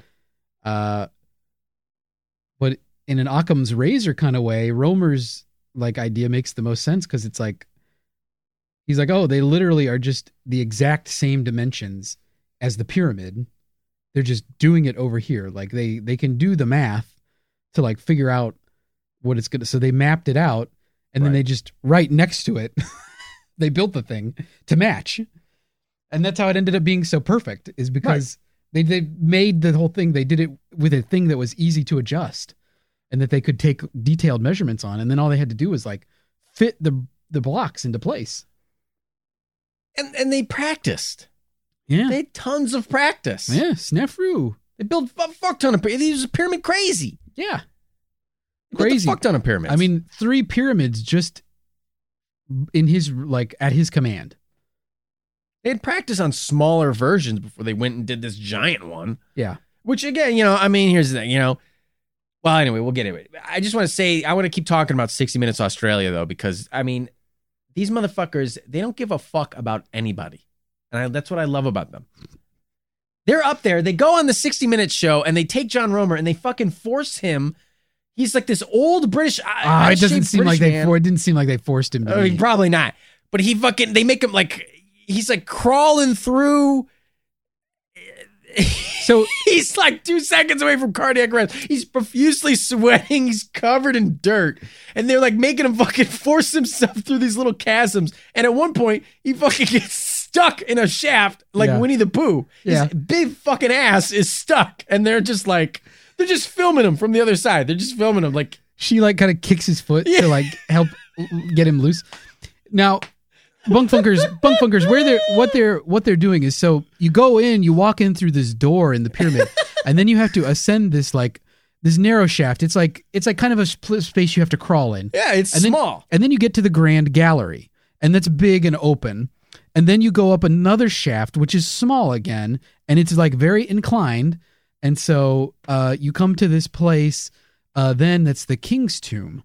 And what they're doing then, where he gets stuck, is we mentioned those holes that they blasted in the roof of the king's the king's chamber to get to these bare spaces. That's where they go. And so these spaces are much smaller, like clearly not designed for uh, an older person of Romer's age uh, and girth to like crawl through. These are probably like fit young men that were crawling through these spaces initially. And so the reporter's having no problem. Yeah, The 60 Minutes Australia reporter, no, no problem. Romer's face is red, like Art said. He's sweating profusely, breathing heavily. Like, you- I'm like, you know, you can tell you can tell that the reporter like he starts climbing the ladder and she's like, "Are you okay?" like you can tell she has this moment of concern like he's going to fall off this ladder and die inside the pyramid. Can you imagine being cramped in those little pyramid tunnels with that fucking guy? Just fucking sniffing his smelly little farts. God, imagine the smell. Well, yeah, cuz there's no ventilation cuz Yeah. you know, those oh, chambers Oh god, he's so sweaty. like those chambers above they were nobody was supposed to be there. Like they sealed that off. That was just purely to like divert the force of the pyramid above it away from the king's chamber so it wouldn't collapse. So nobody's supposed to be in these in these hollow chambers. So there's no ventilation. There's it's cramped. He, you're right. He probably smells like shit. Because he's so sweaty He's so he's fucking covered in dirt. yeah he's just filthy But I'll say this: this motherfucker never loses. He is so fucking excited to show 60 oh Minutes my Lady god the fucking red marks on the was like, oh, put, put your hand on it. Put your hand on it. touching an ancient. She's just like, yeah, oh yes, it's uh, it's it's little sacrilege, don't you think? Do you feel that? Isn't that beautiful? and then there's that one point where he's like, "Are you all right, darling?" it's like, yeah, you should be worried about the reporter. John this guy's a little too into the pyramids, don't you think? Yeah. Are you? Th- I mean, we kind of talked about it. Like, listen, it's impressive, but it's one shape. okay, okay, we're all making a big stink about the pyramids. They are cool. I can't do that. I'm going to preface that and say, like, I can't build a giant pyramid. I'm not smart enough to do that. I'm not an architect. Okay, but it's one shape. Okay, they didn't make different shapes. It was one shape, and everybody's freaking out. They're acting like this ancient. What I'm saying is, Andy, what I'm saying is that people, you know how I feel about these ancient structure stories. We did the same thing with Easter Island. Mhm. Everybody thinks that these ancient cultures are too fucking brain dead. I'm like, it's one shape. They didn't build the fucking Sears Tower. it's a pyramid. It's one shape. And they built it out of squares. Yeah.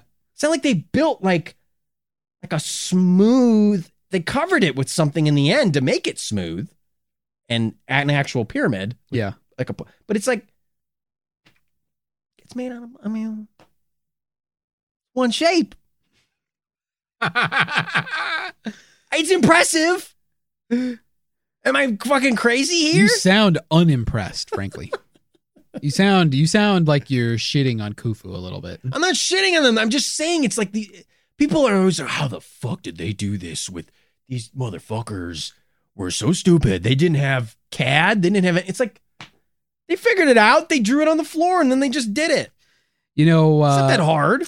you you raise a point that I want to make at some point, so I'm going to make it right now.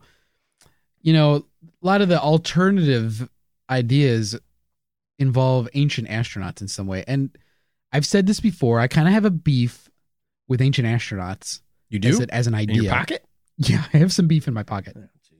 I always carry some jerky with me just in case. You never know. Um, but these, you know, ancient astronauts, like it, I in some in some ways, I find these ideas intriguing, Sure, they're fun. but in other ways, I don't think of that logically they do a good job of selling it because a lot of people say things like. There's no way ancient Egyptians would have had the technology to pull off uh, construction of this magnitude with this amount of precision. But then at the same time, it's like if they draw something that looks like a spaceship, they're like, look, our ancestors weren't stupid. They knew what they were drawing. This is not some, they weren't so stupid that they had to use their imagination. They drew everything exactly as they saw it. It's like, well, what are they? Are they too smart to even have imagination, or are they too stupid to do anything that they did? Like, you can't have it both ways. It's like, well, they were too smart to have imagination, but too stupid to actually accomplish anything. And they get you get into that like argument where it's like, well, they needed advanced technology. Like the thing is, like people say, oh, well, the the Great Pyramid's such a marvel. They never, no buildings, no other buildings in Egypt have this quality of masonry, and it's quality that we wouldn't even match today. We couldn't match today, and it's like, well, yeah. First of all, like it's a very unique building. Yeah. Like they probably built this thing and were like, okay, we get the idea. Like They build building like we build buildings now because we don't because we need to have the building. We don't build it to be like a perfect lasting legacy of something. Right. You know what I mean? Like so it's like oh if it's off half an inch here or there as long as it doesn't compromise the structural integrity, it doesn't matter in a sense, right? It still has all of its function, which is why we build the building. Like I think it like helps if you take it back and say, why did they build this thing? It's like it was religious and ceremonial. Uh, there's a lot of like different things tied up into it that aren't the same reasons we build stuff today. Uh, like if it's if it's national pride, like you know, Mark Lehner is kind of suggesting, or Pierre Tallet is sort of suggesting that because because the the scope of these were so huge, it involved like materials from the farthest reaches of Egypt's power. This was like a reminder to people all across the kingdom that the Pharaoh is in charge. Like, even if he doesn't go to Sinai, even if the Pharaoh doesn't get to Sinai very often, even if the army doesn't show up in Sinai very often, even if the Pharaoh doesn't ever go to Aswan, like, it's a reminder to those people there, like, the Pharaoh's in charge. You are c- controlled by the Pharaoh. Get fucked. Yeah. Like, Pharaoh rules this place Yeah. and you that's the way it is so it's like there's so many more reasons to have it be built the way it was built than because aliens told them how to do it like You know, here's the thing. Okay, it's one shape. I keep saying that. But the thing is, it's like people are just there, like, it's like there's nothing, to, there was nothing to do. There was no internet back then. yeah There was nothing all day. If you said, okay, Andy, your job, I'm the Pharaoh, your job is to spend your entire fucking life dedicated to figuring out how to build me my pyramid. You don't think you could get that done yeah using Exactly. shitty small tools and ancient tools? you're right it's one shape so they have it It's one shape. they have a chance to perfect it Right. And they got really good. They built tons of mini ones that are probably just, and who knows? There could have been older pyramids that uh sucked and fell, and they're like, "Oh, that doesn't work. yeah and then Can't shouldn't do it like that." yeah they i mean it's like well they start after blueprint after blueprint. yeah they start building like flat topped tombs the oh, Yeah. mastabas and then they move they gradually start like sloping them like the step pyramid is like they built a mastaba and then they just kept building on top of it Right. and so it's like somebody just they're like hey how do i get a better monument to my greatness and they just keep trying and trying and then you know it's like people the people that were working on this were like very specialized. Uh you know it seems like from the papyri scrolls that came from wadi al jarf that it was like these these boatmen they called themselves elites. Like there's there were probably like designations like it's a badge of honor to be like carrying the goods that are going to build the pharaoh's tomb. Right. like people they're getting paid for this. This is like their job. And they're like good at it and so they get a designation. And so it's like the same thing with the craftsmen at the site. Like they're good. They're here on site all the time working on this. Like they're being paid a salary. They're being well taken care of. Like it's not you know it's not it's not it's not the the same image that is in like uh in the in the you know the movie that uh the Moses movie, Charlton Heston movie. Oh, What do they call that? Ten Commandments. Thank you. Um, that thing.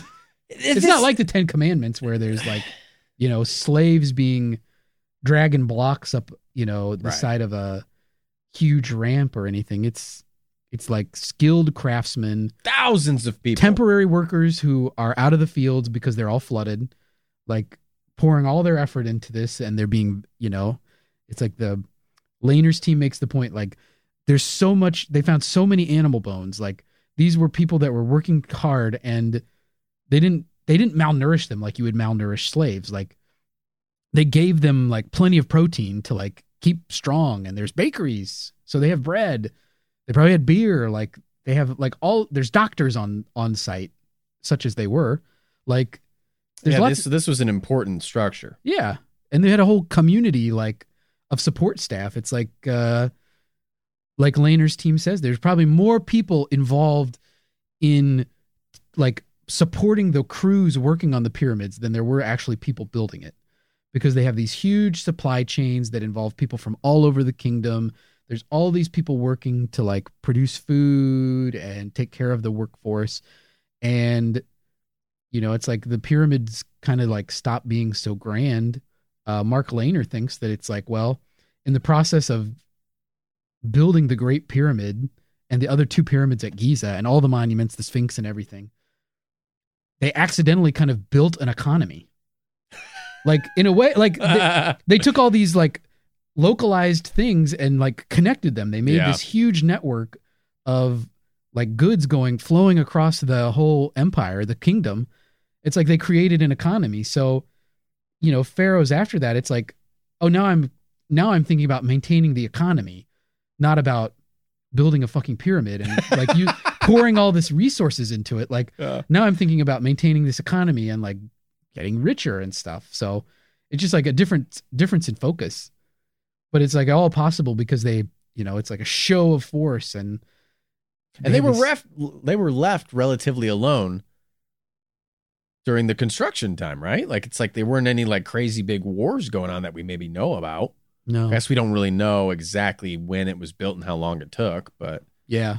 I mean, um yeah, Cairo wouldn't have been like too subject to like inva- invasion, you know. right. Cuz like obviously the, you know, the copper coming from the Sinai like there were Bedouins that they could have they might have had to fight with. Um But then other people would have come from south, like further south. So right.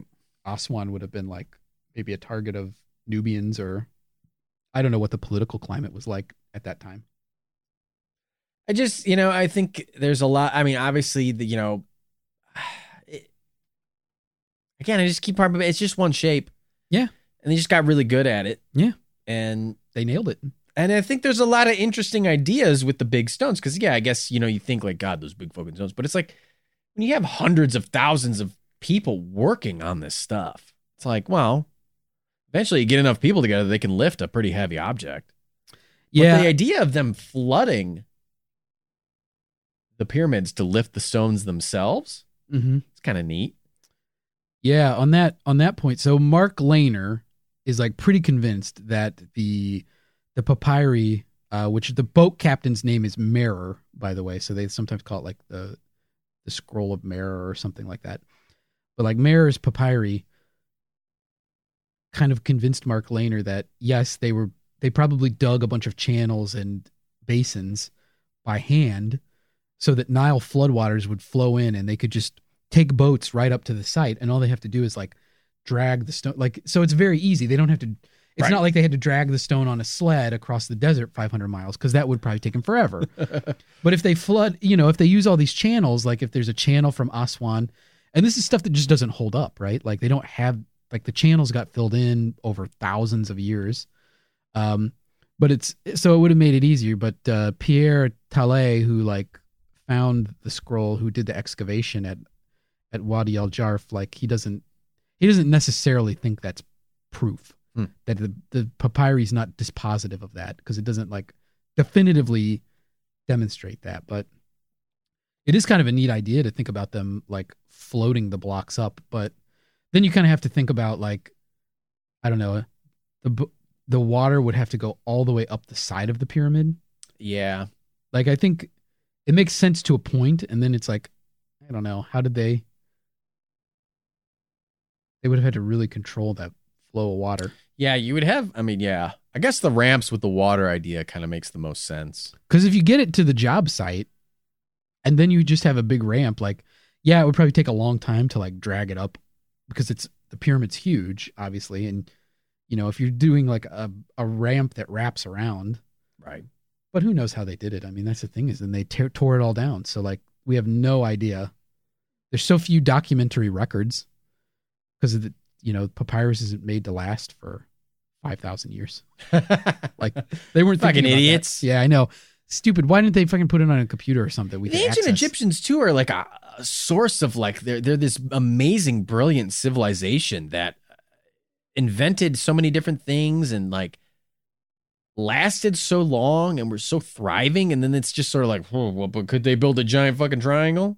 I don't know. Could they stand four triangles up together? I don't know. I'm not convinced. I don't know. Yeah, the Sphinx is kind of more impressive. Is more me. of a mystery. We should the Sphinx. I think. Look, we didn't cover it very much because I think it's its own thing. right. It's a separate thing, Right. And there's lots of Sphinx related stuff. Like Ed knows. we've talked about Edgar Cayce before. Like there's a lot of Sphinx related stuff with Casey. Uh, there's the Sphinx is kind of its own thing. I mean, it's sort of all tied in together, but like the pyramids are sort of one thing, and then the Sphinx to me is another. I don't know. I'm shitting on the pyramids a lot. I feel like people are gonna get mad, That's fine. but it's like you know, it's just one shape. yeah, I Just no a big shape. At first, I thought you were being dismissive, but now I see what you're saying. You're saying the focus on one specific structure allowed them to become specialized in it. Yeah, sure. That if they had a, if there were lots of differing ideas about what a tomb should look like, the pyramids might not have been as good. You ever see like those ancient? I mean, you are shitting on them. I, I'll- I can it's tell for from your joking face, purposes. but sure, sure. I mean, it's neat. I mean, would I go see the ancient pyramids? Sure, but like, I don't know. I guess going inside is a little bit more impressive. That that work inside is Would you go inside? sure. Why not? I don't know. Why the fuck wouldn't you go inside? I don't know. Kind of gives. I don't know. I don't have You like. don't like being in tight spaces. I don't like. I don't have the claustrophobia. Like that doesn't really bother me. Yeah. I just like I think about well, I was watching 60 Minutes Australia and I'm watching John Romer like Well, he goes to some unrestricted areas. right. I know I probably wouldn't be able to get into those. So but you know, I'm thinking about it. I'm like, okay. This building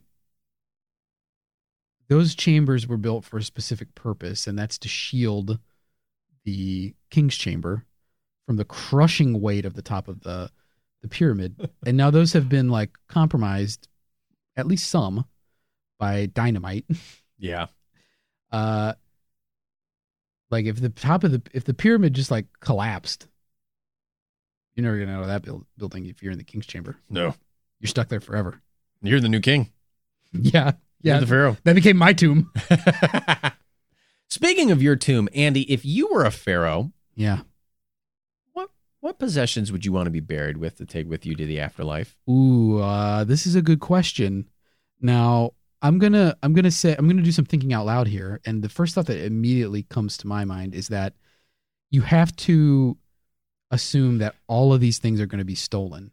So, I feel like I would get buried with all my worst stuff, so that grave robbers would be real disappointed. Like, like it would be like the rattiest pairs of underwear that I have uh like t-shirts with armpit stains um like i don't know a picture You're such, you're, you be fucking pharaoh weasel. yeah You're such a little weasel. You always weasel your way out. uh Oh, I've got a plan. I'd, I'd have a vault but like inside would be like a picture of me giving a middle finger and the frame would be like cheap. It wouldn't be worth anything. no the frame would yeah the frame would be No gold. no frame even there's no frame. No frame, it's just a loose photo It's a loose photo. Not even Um, laminated. Um, what would be some other good decoys? Uh, oh, like I like you know Khufu uh, was buried with a boat, which is like ceremonial. You know, like a boat to cross the the river in the afterlife. Right. Um, I would maybe put like like a really expensive car in there, but it's like it's like not it's not assembled. So like they get into it and it just like falls apart like in a cartoon or something. Like you open the door and it just kind of the door falls off. So it's like they'd have to carry it out piece by piece. Uh, which how would they get it out ev- anyway? A full car like that would be such a pain in the ass. Do you you know you never you know you never think about that is like how did they get all that stuff? Did they put that in as they were building Like a it? ship in the bottle. or did they have to like carry all that shit after the pyramid was built and then they had a put it in? giant pair of tweezers. Um, so I would do that car. Um, oh, like I'd have a bunch of like wax. It would be like people, like wax people. Like terracotta soldiers. Yeah, but like it would be Made like wax. it would be like uh, it'd be like you know like real attractive like celebrities. And when the grave robbers come in, there's like some thing and it sounds like real realistic, like it's the person talking and like it's like an animatronic wax robot kind of thing. Okay. and they think, "Oh my god, there's a live person in oh here. Oh here." my God, Denise Richards is here. Denise Richards from the late '90s is here. Yeah, late '90s. Denise Denise Richards was buried in here. yeah. and I thought she was older than this. Hmm? I'm hoping that the grave robbers aren't super culturally. Oh my God, it's Brooke Shields from the '80s. from the '80s. nah, Brooke Shields would be good anytime. Hey. Uh, so stuff like that, Okay. I think is what I'd be buried with. solid stuff. I I think you would uh, pass to the afterlife. Unfortunately, you end up in the afterlife with some shitty objects. Yeah, yeah. I'd have that picture of myself though. yeah, That's true. Show that to Osiris. Ra would, yeah, Ra and Osiris would be like, "What the fuck, dude? Why don't you take any cool shit with you, like a PlayStation? That's what we just did. Some shitty underwear. You're you're you're, you're fucked." Khufu is showed up. He's like fucking decked out in gold, luxury. Got his in cat, his, in his boat. whatever. He's got his fucking big ass boat. Like, we goo laugh. Welcome to the afterlife. yeah, and then I'm there. Pharaoh. Pharaoh, Ooey, goo goo ga. Pharaoh Goofart. Goofart. You fucking suck, dude. I brought ice cream. Uh, well, I fucked that up, Yeah, you did. but you know, it's a good testament to my life. yeah. Those kind of are your most cherished possessions. Being in some ways. unprepared. Yeah. Um. Well, I don't know, Andy. I guess. Uh, what other pyramid-based topics do you want to talk about? Um, just a quick, uh, Well, except other shapes. like Mesoamerican pyramids. Oh, right. We didn't talk a lot about them. we didn't. Um, but they're pretty cool. They are cool. I think in some ways a little bit cooler. hmm Yeah, they got a little. They're a little more ornate, like Yeah. in the design. Uh, you know, they're mostly like stepped pyramids, but they're pretty impressive. I mean, you know, their their methodology was a little bit different. Like they mostly start like building just big earthen mounds, and then they started putting like stone faces on them. You know, like Mm. steps and stuff, and then gradually they get to this like, you know, where the building is like self-contained structure. Right. So I don't know. Mesoamerican pyramids, pyramids are pretty neat. Now I've never been to like Mexico or Central America to see any of these uh, Mayan Not or allowed. Aztec. yeah, I can't leave this country. There's a court order. yeah, court order. Um, but I would love to go someday if that ever expires. Probably won't.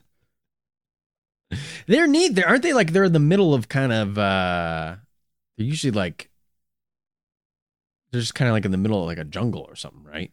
Yeah, I was looking at some pictures. Uh, They used to be doing like overgrown with vegetation. and which which which pyramid was I looking at? Um maybe Chichen Itza or I don't remember, but it's it's like it's one of these it's one of the pyramids uh and I don't even remember which uh culture, might be a Mayan pyramid, but it has, you know, the pyramid and then there's like there's a structure on on the top of the pyramid. The top of the pyramid's flat and then there's like a structure Right. on top of it. And there was a picture from like the late 1800s uh, before it was excavated. Mhm. And it's just completely covered in jungle. The only thing you can see is the very top part on the top of the, the Right. pyramid. It's like, it's so crazy It's nuts. Um, to think about how, like, just dis, how much disuse these, like, they're beautiful structures, like, came into. It's Just- crazy to me. Totally ignored. just ignored for centuries. Yeah, and these these are even like much younger than the Egyptian pyramids. Like a lot of the the Mesoamerican pyramids are from like after like in the common era. Right. Like the, that's you know I like, mean, some of them are built in like the 1100s. here's the thing. I'm shitting on the Great Pyramid. Okay, it's one shape, whatever. I, but I'm saying it as a defense of these ancient cultures that like, people are like, how the fuck did they do it? It's so precise. It's like, you know, you fucking spend all day doing something, you can do it. Well, and you know, I think that like a pyramid, the way they're building pyramids, it's not it's not such a hard structure to build, right? Right. Like the architecture of it is not. As because there's like the the side slope, so there's some natural outward thrust of the for of the force of the building. Right. It's like you have a big base to start with, Big. big chunky butt of a pyramid, and that helps also like make it more stable. you know, if they were like building, like, look, I mean, you know, a modern skyscraper, it would probably have collapsed. Yeah. Because they wouldn't have had a way to like support it. And that's what I'm saying is very durable. Yeah. Yeah. I will give them that. Okay? There's my compliment after shitting all over the pyramids. Incredibly durable. Yeah. Dynamite blasts. Doesn't matter. It's still there. Well, Take you- all the limestone off. Doesn't matter. Yeah. Still there. Yeah. Well, that's the thing with some of these Egyptian pyramids, the later Props. pyramids, when they focused more on like their economy instead of pyramid building, they just use mud bricks. And like those pyramids are like completely destroyed because Right. they're they're easy to take apart. People people steal the limestone. It's like fucking Legos. Yeah, and then it's like it's just mud bricks. So it's like it rains and they're falling apart. People could take the bricks and use them for other stuff. Yep. The mud bricks have lots of uh, lots of uses. Oh, yeah. So it's like I mean good for them for building Good for you, Good for Egyptians, okay? Good for you, ancient Egyptians. uh I'm sorry. what do you make of all these math numbers? Ugh. I don't know. They're so random. They'll find a math number that relates to anything. Like, oh, it's 72. Yeah. 72 RPMs is the number of RPMs that my Ford uh, Explorer gets. Oh. Yeah, I I have to say it really it really is like it's just a bunch of coincidences. Like there's no Kind of. there's no indication that it's one of those things where it's like there's no evidence whatsoever to support that this was a conscious decision by ancient Egyptians to like build these based on these numbers. There's just there's nothing. Th- There It's is a total there is a weird golden ratio that appears a lot in nature. Yeah. and that that ratio you know you see it pop up a lot and uh, you know obviously that's kind of tiptoeing into the world of sacred geometry and the importance of those numbers but Right. you got to think like okay yeah these are ancient peoples who are using more natural resources to do stuff right so it's kind of makes sense that maybe the way things lined up fit into that golden ratio because there's not really the world of mathematics and computers that can like change things up. You know what I'm saying? Where it's like more modern buildings don't really fit into that because they're artificial. Yeah. They're using whatever calculations to build a fucking building. Yeah. And there's more things to worry about the building. Yeah, I think that's I think that's a good point is that you have to use methods that are like tested to like get to a place and then expand from there. Right. You know, it's not it's like now you can pretty much like a computer will tell you if this is going to work or not, right. you know, if you're designing a building. They didn't have that luxury, so it's like I feel like I feel like with something like the Great Pyramid, that's part of the reason they build it the way that they build it, where it's like start from the ground and just start building up and build everything. Because it's like that to me is a sign of less sophistication. Because you probably wouldn't if we were going to build if modern people were going to build a pyramid they probably wouldn't build it that way. Right.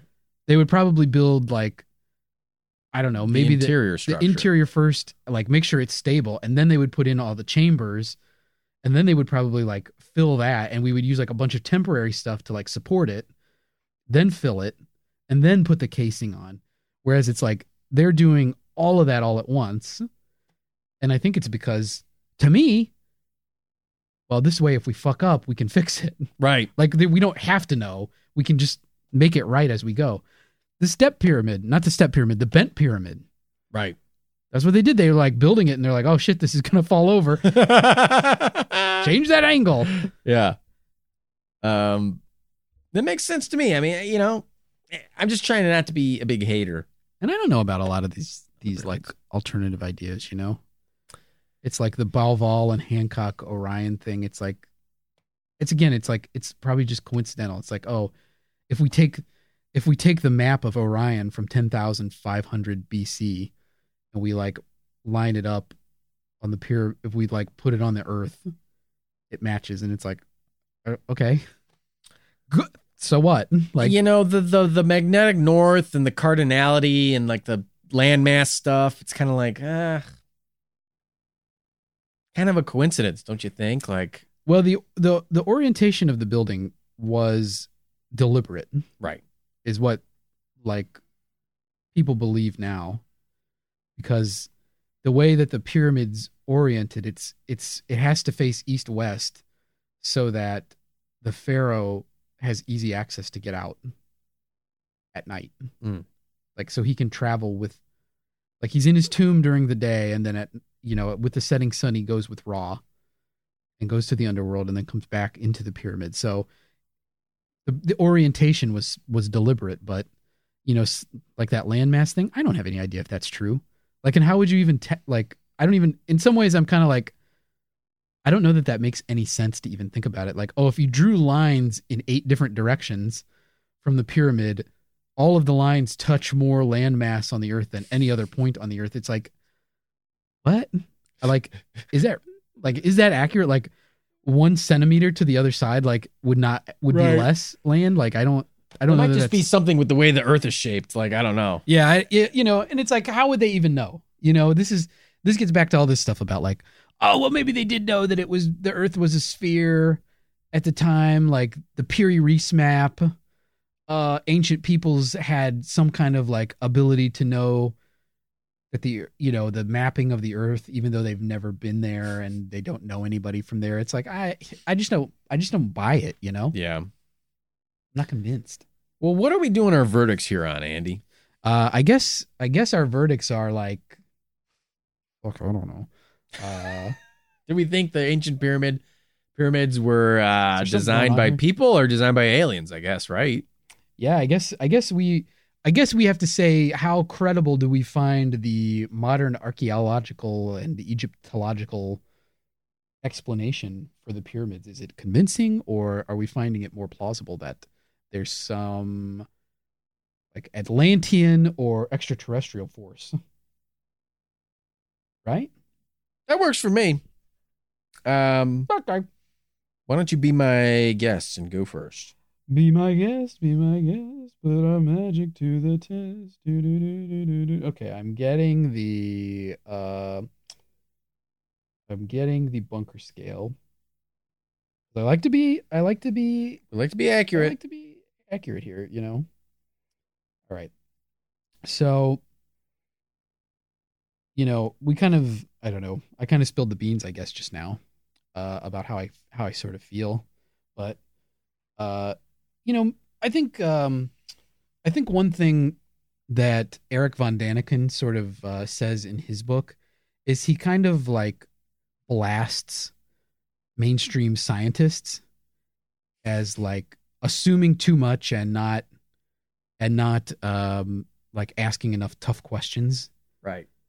and i don't feel like that's a fair thing to say about scientists like especially scientists of today i mean i don't know about what science was like in the 1960s when that book came out but you know i don't feel like most scientists are saying like this definitively is what happened and how they built the pyramids. They're saying like this is our best guess based on what we know. And that's based on evidence. That's based on historical records if there are any. It's based on like studying the actual structures and stuff. So i don't know that that's such a like a great claim and a lot of these uh, alternative ideas uh obviously i said i don't find them very convincing it seems more coincidental it's like if you look long enough at anything you can figure you can make up any you know you can find any connection you want a connection doesn't you know equal causality or correlation necessarily like there's no there's just not evidence for it True. True. like that any true. of this stuff is is important or relevant it's just that's like one thing about chariots of the gods. If you've ever if you've never read it i mean you could go read it because it's like a classic book now i guess in a way for certain folks. Uh, but it's like von daniken asks so many questions and gives no answers. Right. and that's a lot of what this is is it's like yeah but what about? And it's like but it does why? Like you don't like so what? So what that this is true? Like and That's some of this stuff talking about. some of this stuff i don't think it's true first of all like the whole thing about the side of the pyramid in cubits matches the same number of days in his solar year. Like i don't think that that number is accurate frankly. I mean i'm no egyptologist. I don't know that for a fact but i don't think i don't think that's right. Um so i guess what i'm saying is like some of this is also intellectually dishonest. And uh so um Look, was there something more to it? Uh, we don't know definitively, so I'm giving it plausible quark. Whoa! I will close the door. Maybe there's. I mean, I'm leaving it pretty. I'm. I'm not being very specific. Yeah, so I'm saying it could be any weird thing. Sure. But ultimately, I think that uh, a lot of the mainstream explanations make sense, and there's at least a modicum of evidence for them. So I'm feeling okay about it. But maybe, maybe there's something weird Okay. at some point. Fair enough, uh, Andy. Fair enough. Um, yeah, for me, like I said, when I saw the John Romer when he wasn't all sweaty and covered in filth and just fucking disgusting. I mean, Jesus fucking Right. Christ. So you had this is like the the short two seconds clip of Yeah. him where he wasn't the in very intro. Yeah. Um, you know, I, I, when he said that survey idea, I was like, oh, that makes a lot of sense. Yeah. Because I was like, yeah, of course they would draw it on the floor and then use that to like correct themselves um, as they kind of went along and built it. Um, that makes a ton of sense. Um, it's like how the, you kind of build a house sometimes. It's like, you know, that kind of like how the how people erected structures. They would uh you know, you've probably seen the trope in media where if your character is building a house, like it's Amish people building a house, like they pick up the frame by frame and everyone together and they lift it up and then it goes up, right? Yeah. That's how you build the house. Um, in some ways, it's like, you know, I don't know. It's like I don't know why people think that like hundreds of thousands of ancient people specialized in one task working together can't build one shape, no matter how magnificent and big that it is. I'm serious. Like it's like it's like if people way far in the future discovered that, like, you ever seen like how it's made or one of those sci- those science shows where it's like people who work in factories and who do one task like maybe their task is they um um like things that are made by hand like a really like a handcrafted pair of boots. Or like uh yeah, or like a car assembly line where there's like one person who their whole job is to like bolt like screw in like three bolts. right on or one formula part of the one car. guys your one job is to Oh, you yeah. bolt the tires Yeah, pit crews. and you have to get like you have to be fucking fast at that yeah. because it's like you're responsible for one thing. So it's like it would be like if ancient cultures were like, I don't know, how did they get these these fast cars to go this fa-? like? It just doesn't make any sense. I know Yeah. that this example doesn't make any sense. It doesn't matter. Nothing makes sense. Yeah, and think about this. They had like 5,000 people who were specialists Right. working on this. So like 5,000 people getting paid Right. to focus. My specialization is I put water on the ramp to let the sled guys pull the sled fast. I know Look, how I'm the guy- water. who leads the cow. I got to milk it fast enough. or you know, if you're the boat guy, you've been fucking you've been guiding boats up and down the Nile Yeah. since you were a little kid, and now you're an adult. Yeah. You you get pretty fucking good at it. Yeah, you're like one of these uh you're like the the ancient Egyptian equivalent of like some guy whose whose daddy was a gator hunter on the bayou and you've been like fan boat piloting since you were a baby. exactly. And so, um, what I what I guess I'm trying to say here is that Yeah. it is uh, oh fuck, what was the word I wanted to use? Now I have to look it up, bunk funkers, because I always forget the scale. Highly plausible. That's the most Ah. plausible you can get before going to case confirmed that the ancient Egyptians themselves, I'm going to say, probably use that ramp idea. I like the ramp idea, and I like the survey points idea, and I like the sled idea. That's what I'm going to say. Highly plausible for all of those. And maybe canals used to transport the big blocks long stretches, but then afterwards it's all people. Yeah. Um, but I'm going to say highly plausible for all of that and leave the smallest amount of plausibility for any other kind of influence, whether that be extraterrestrial or maybe they did something else where they flooded it. Maybe they did something else where they had help from some secret other civilization that no one knew about who had uh, uh, extreme knowledge of pulleys and cranes Yeah. that mysteriously disappeared. Yeah. Lost from the historical record, Right. only to reappear centuries later. Um, so that's what I'm going to say. Wow. And that was so nice of you to go in a positive direction with your verdict instead of me, who's Mr. Negative. Well, you know, you got to give both ends of the scale some love. So, um, yeah, I know a lot of people have said, like, hey, love you guys, but you never are you never are convinced by anything. And it's like, well, I guess you're doing a good thing for people by giving them some optimism, and There I'm just go. shitting all over everything. There you go.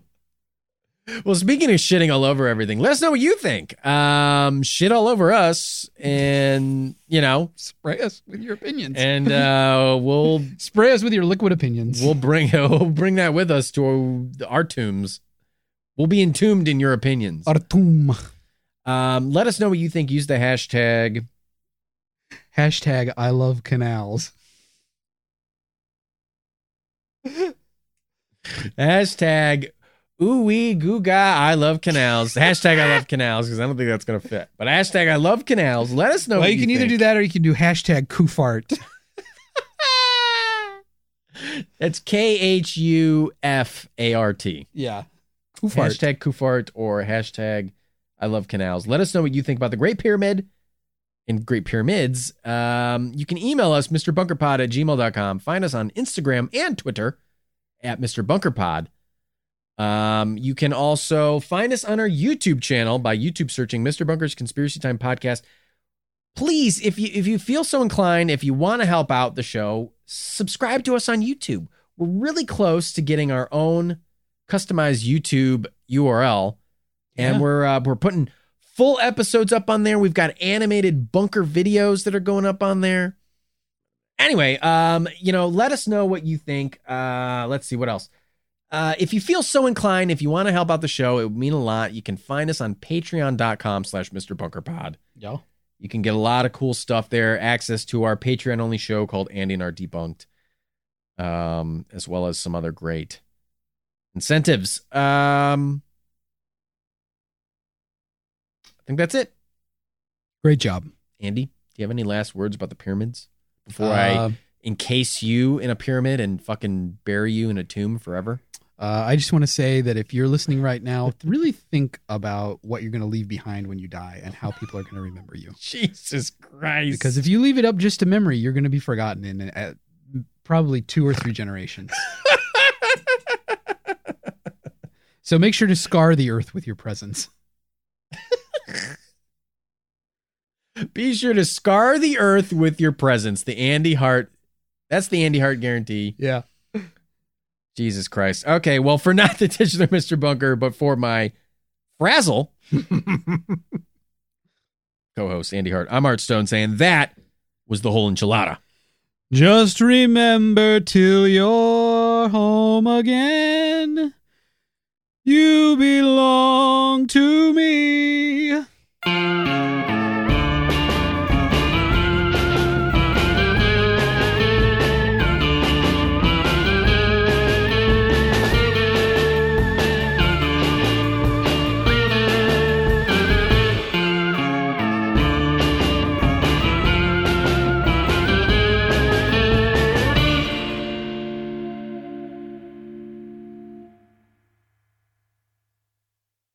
Well, hey, podcast listener. My name is Vince, and I'm the host of a show called The RR Show. It stands for Reddit Readings.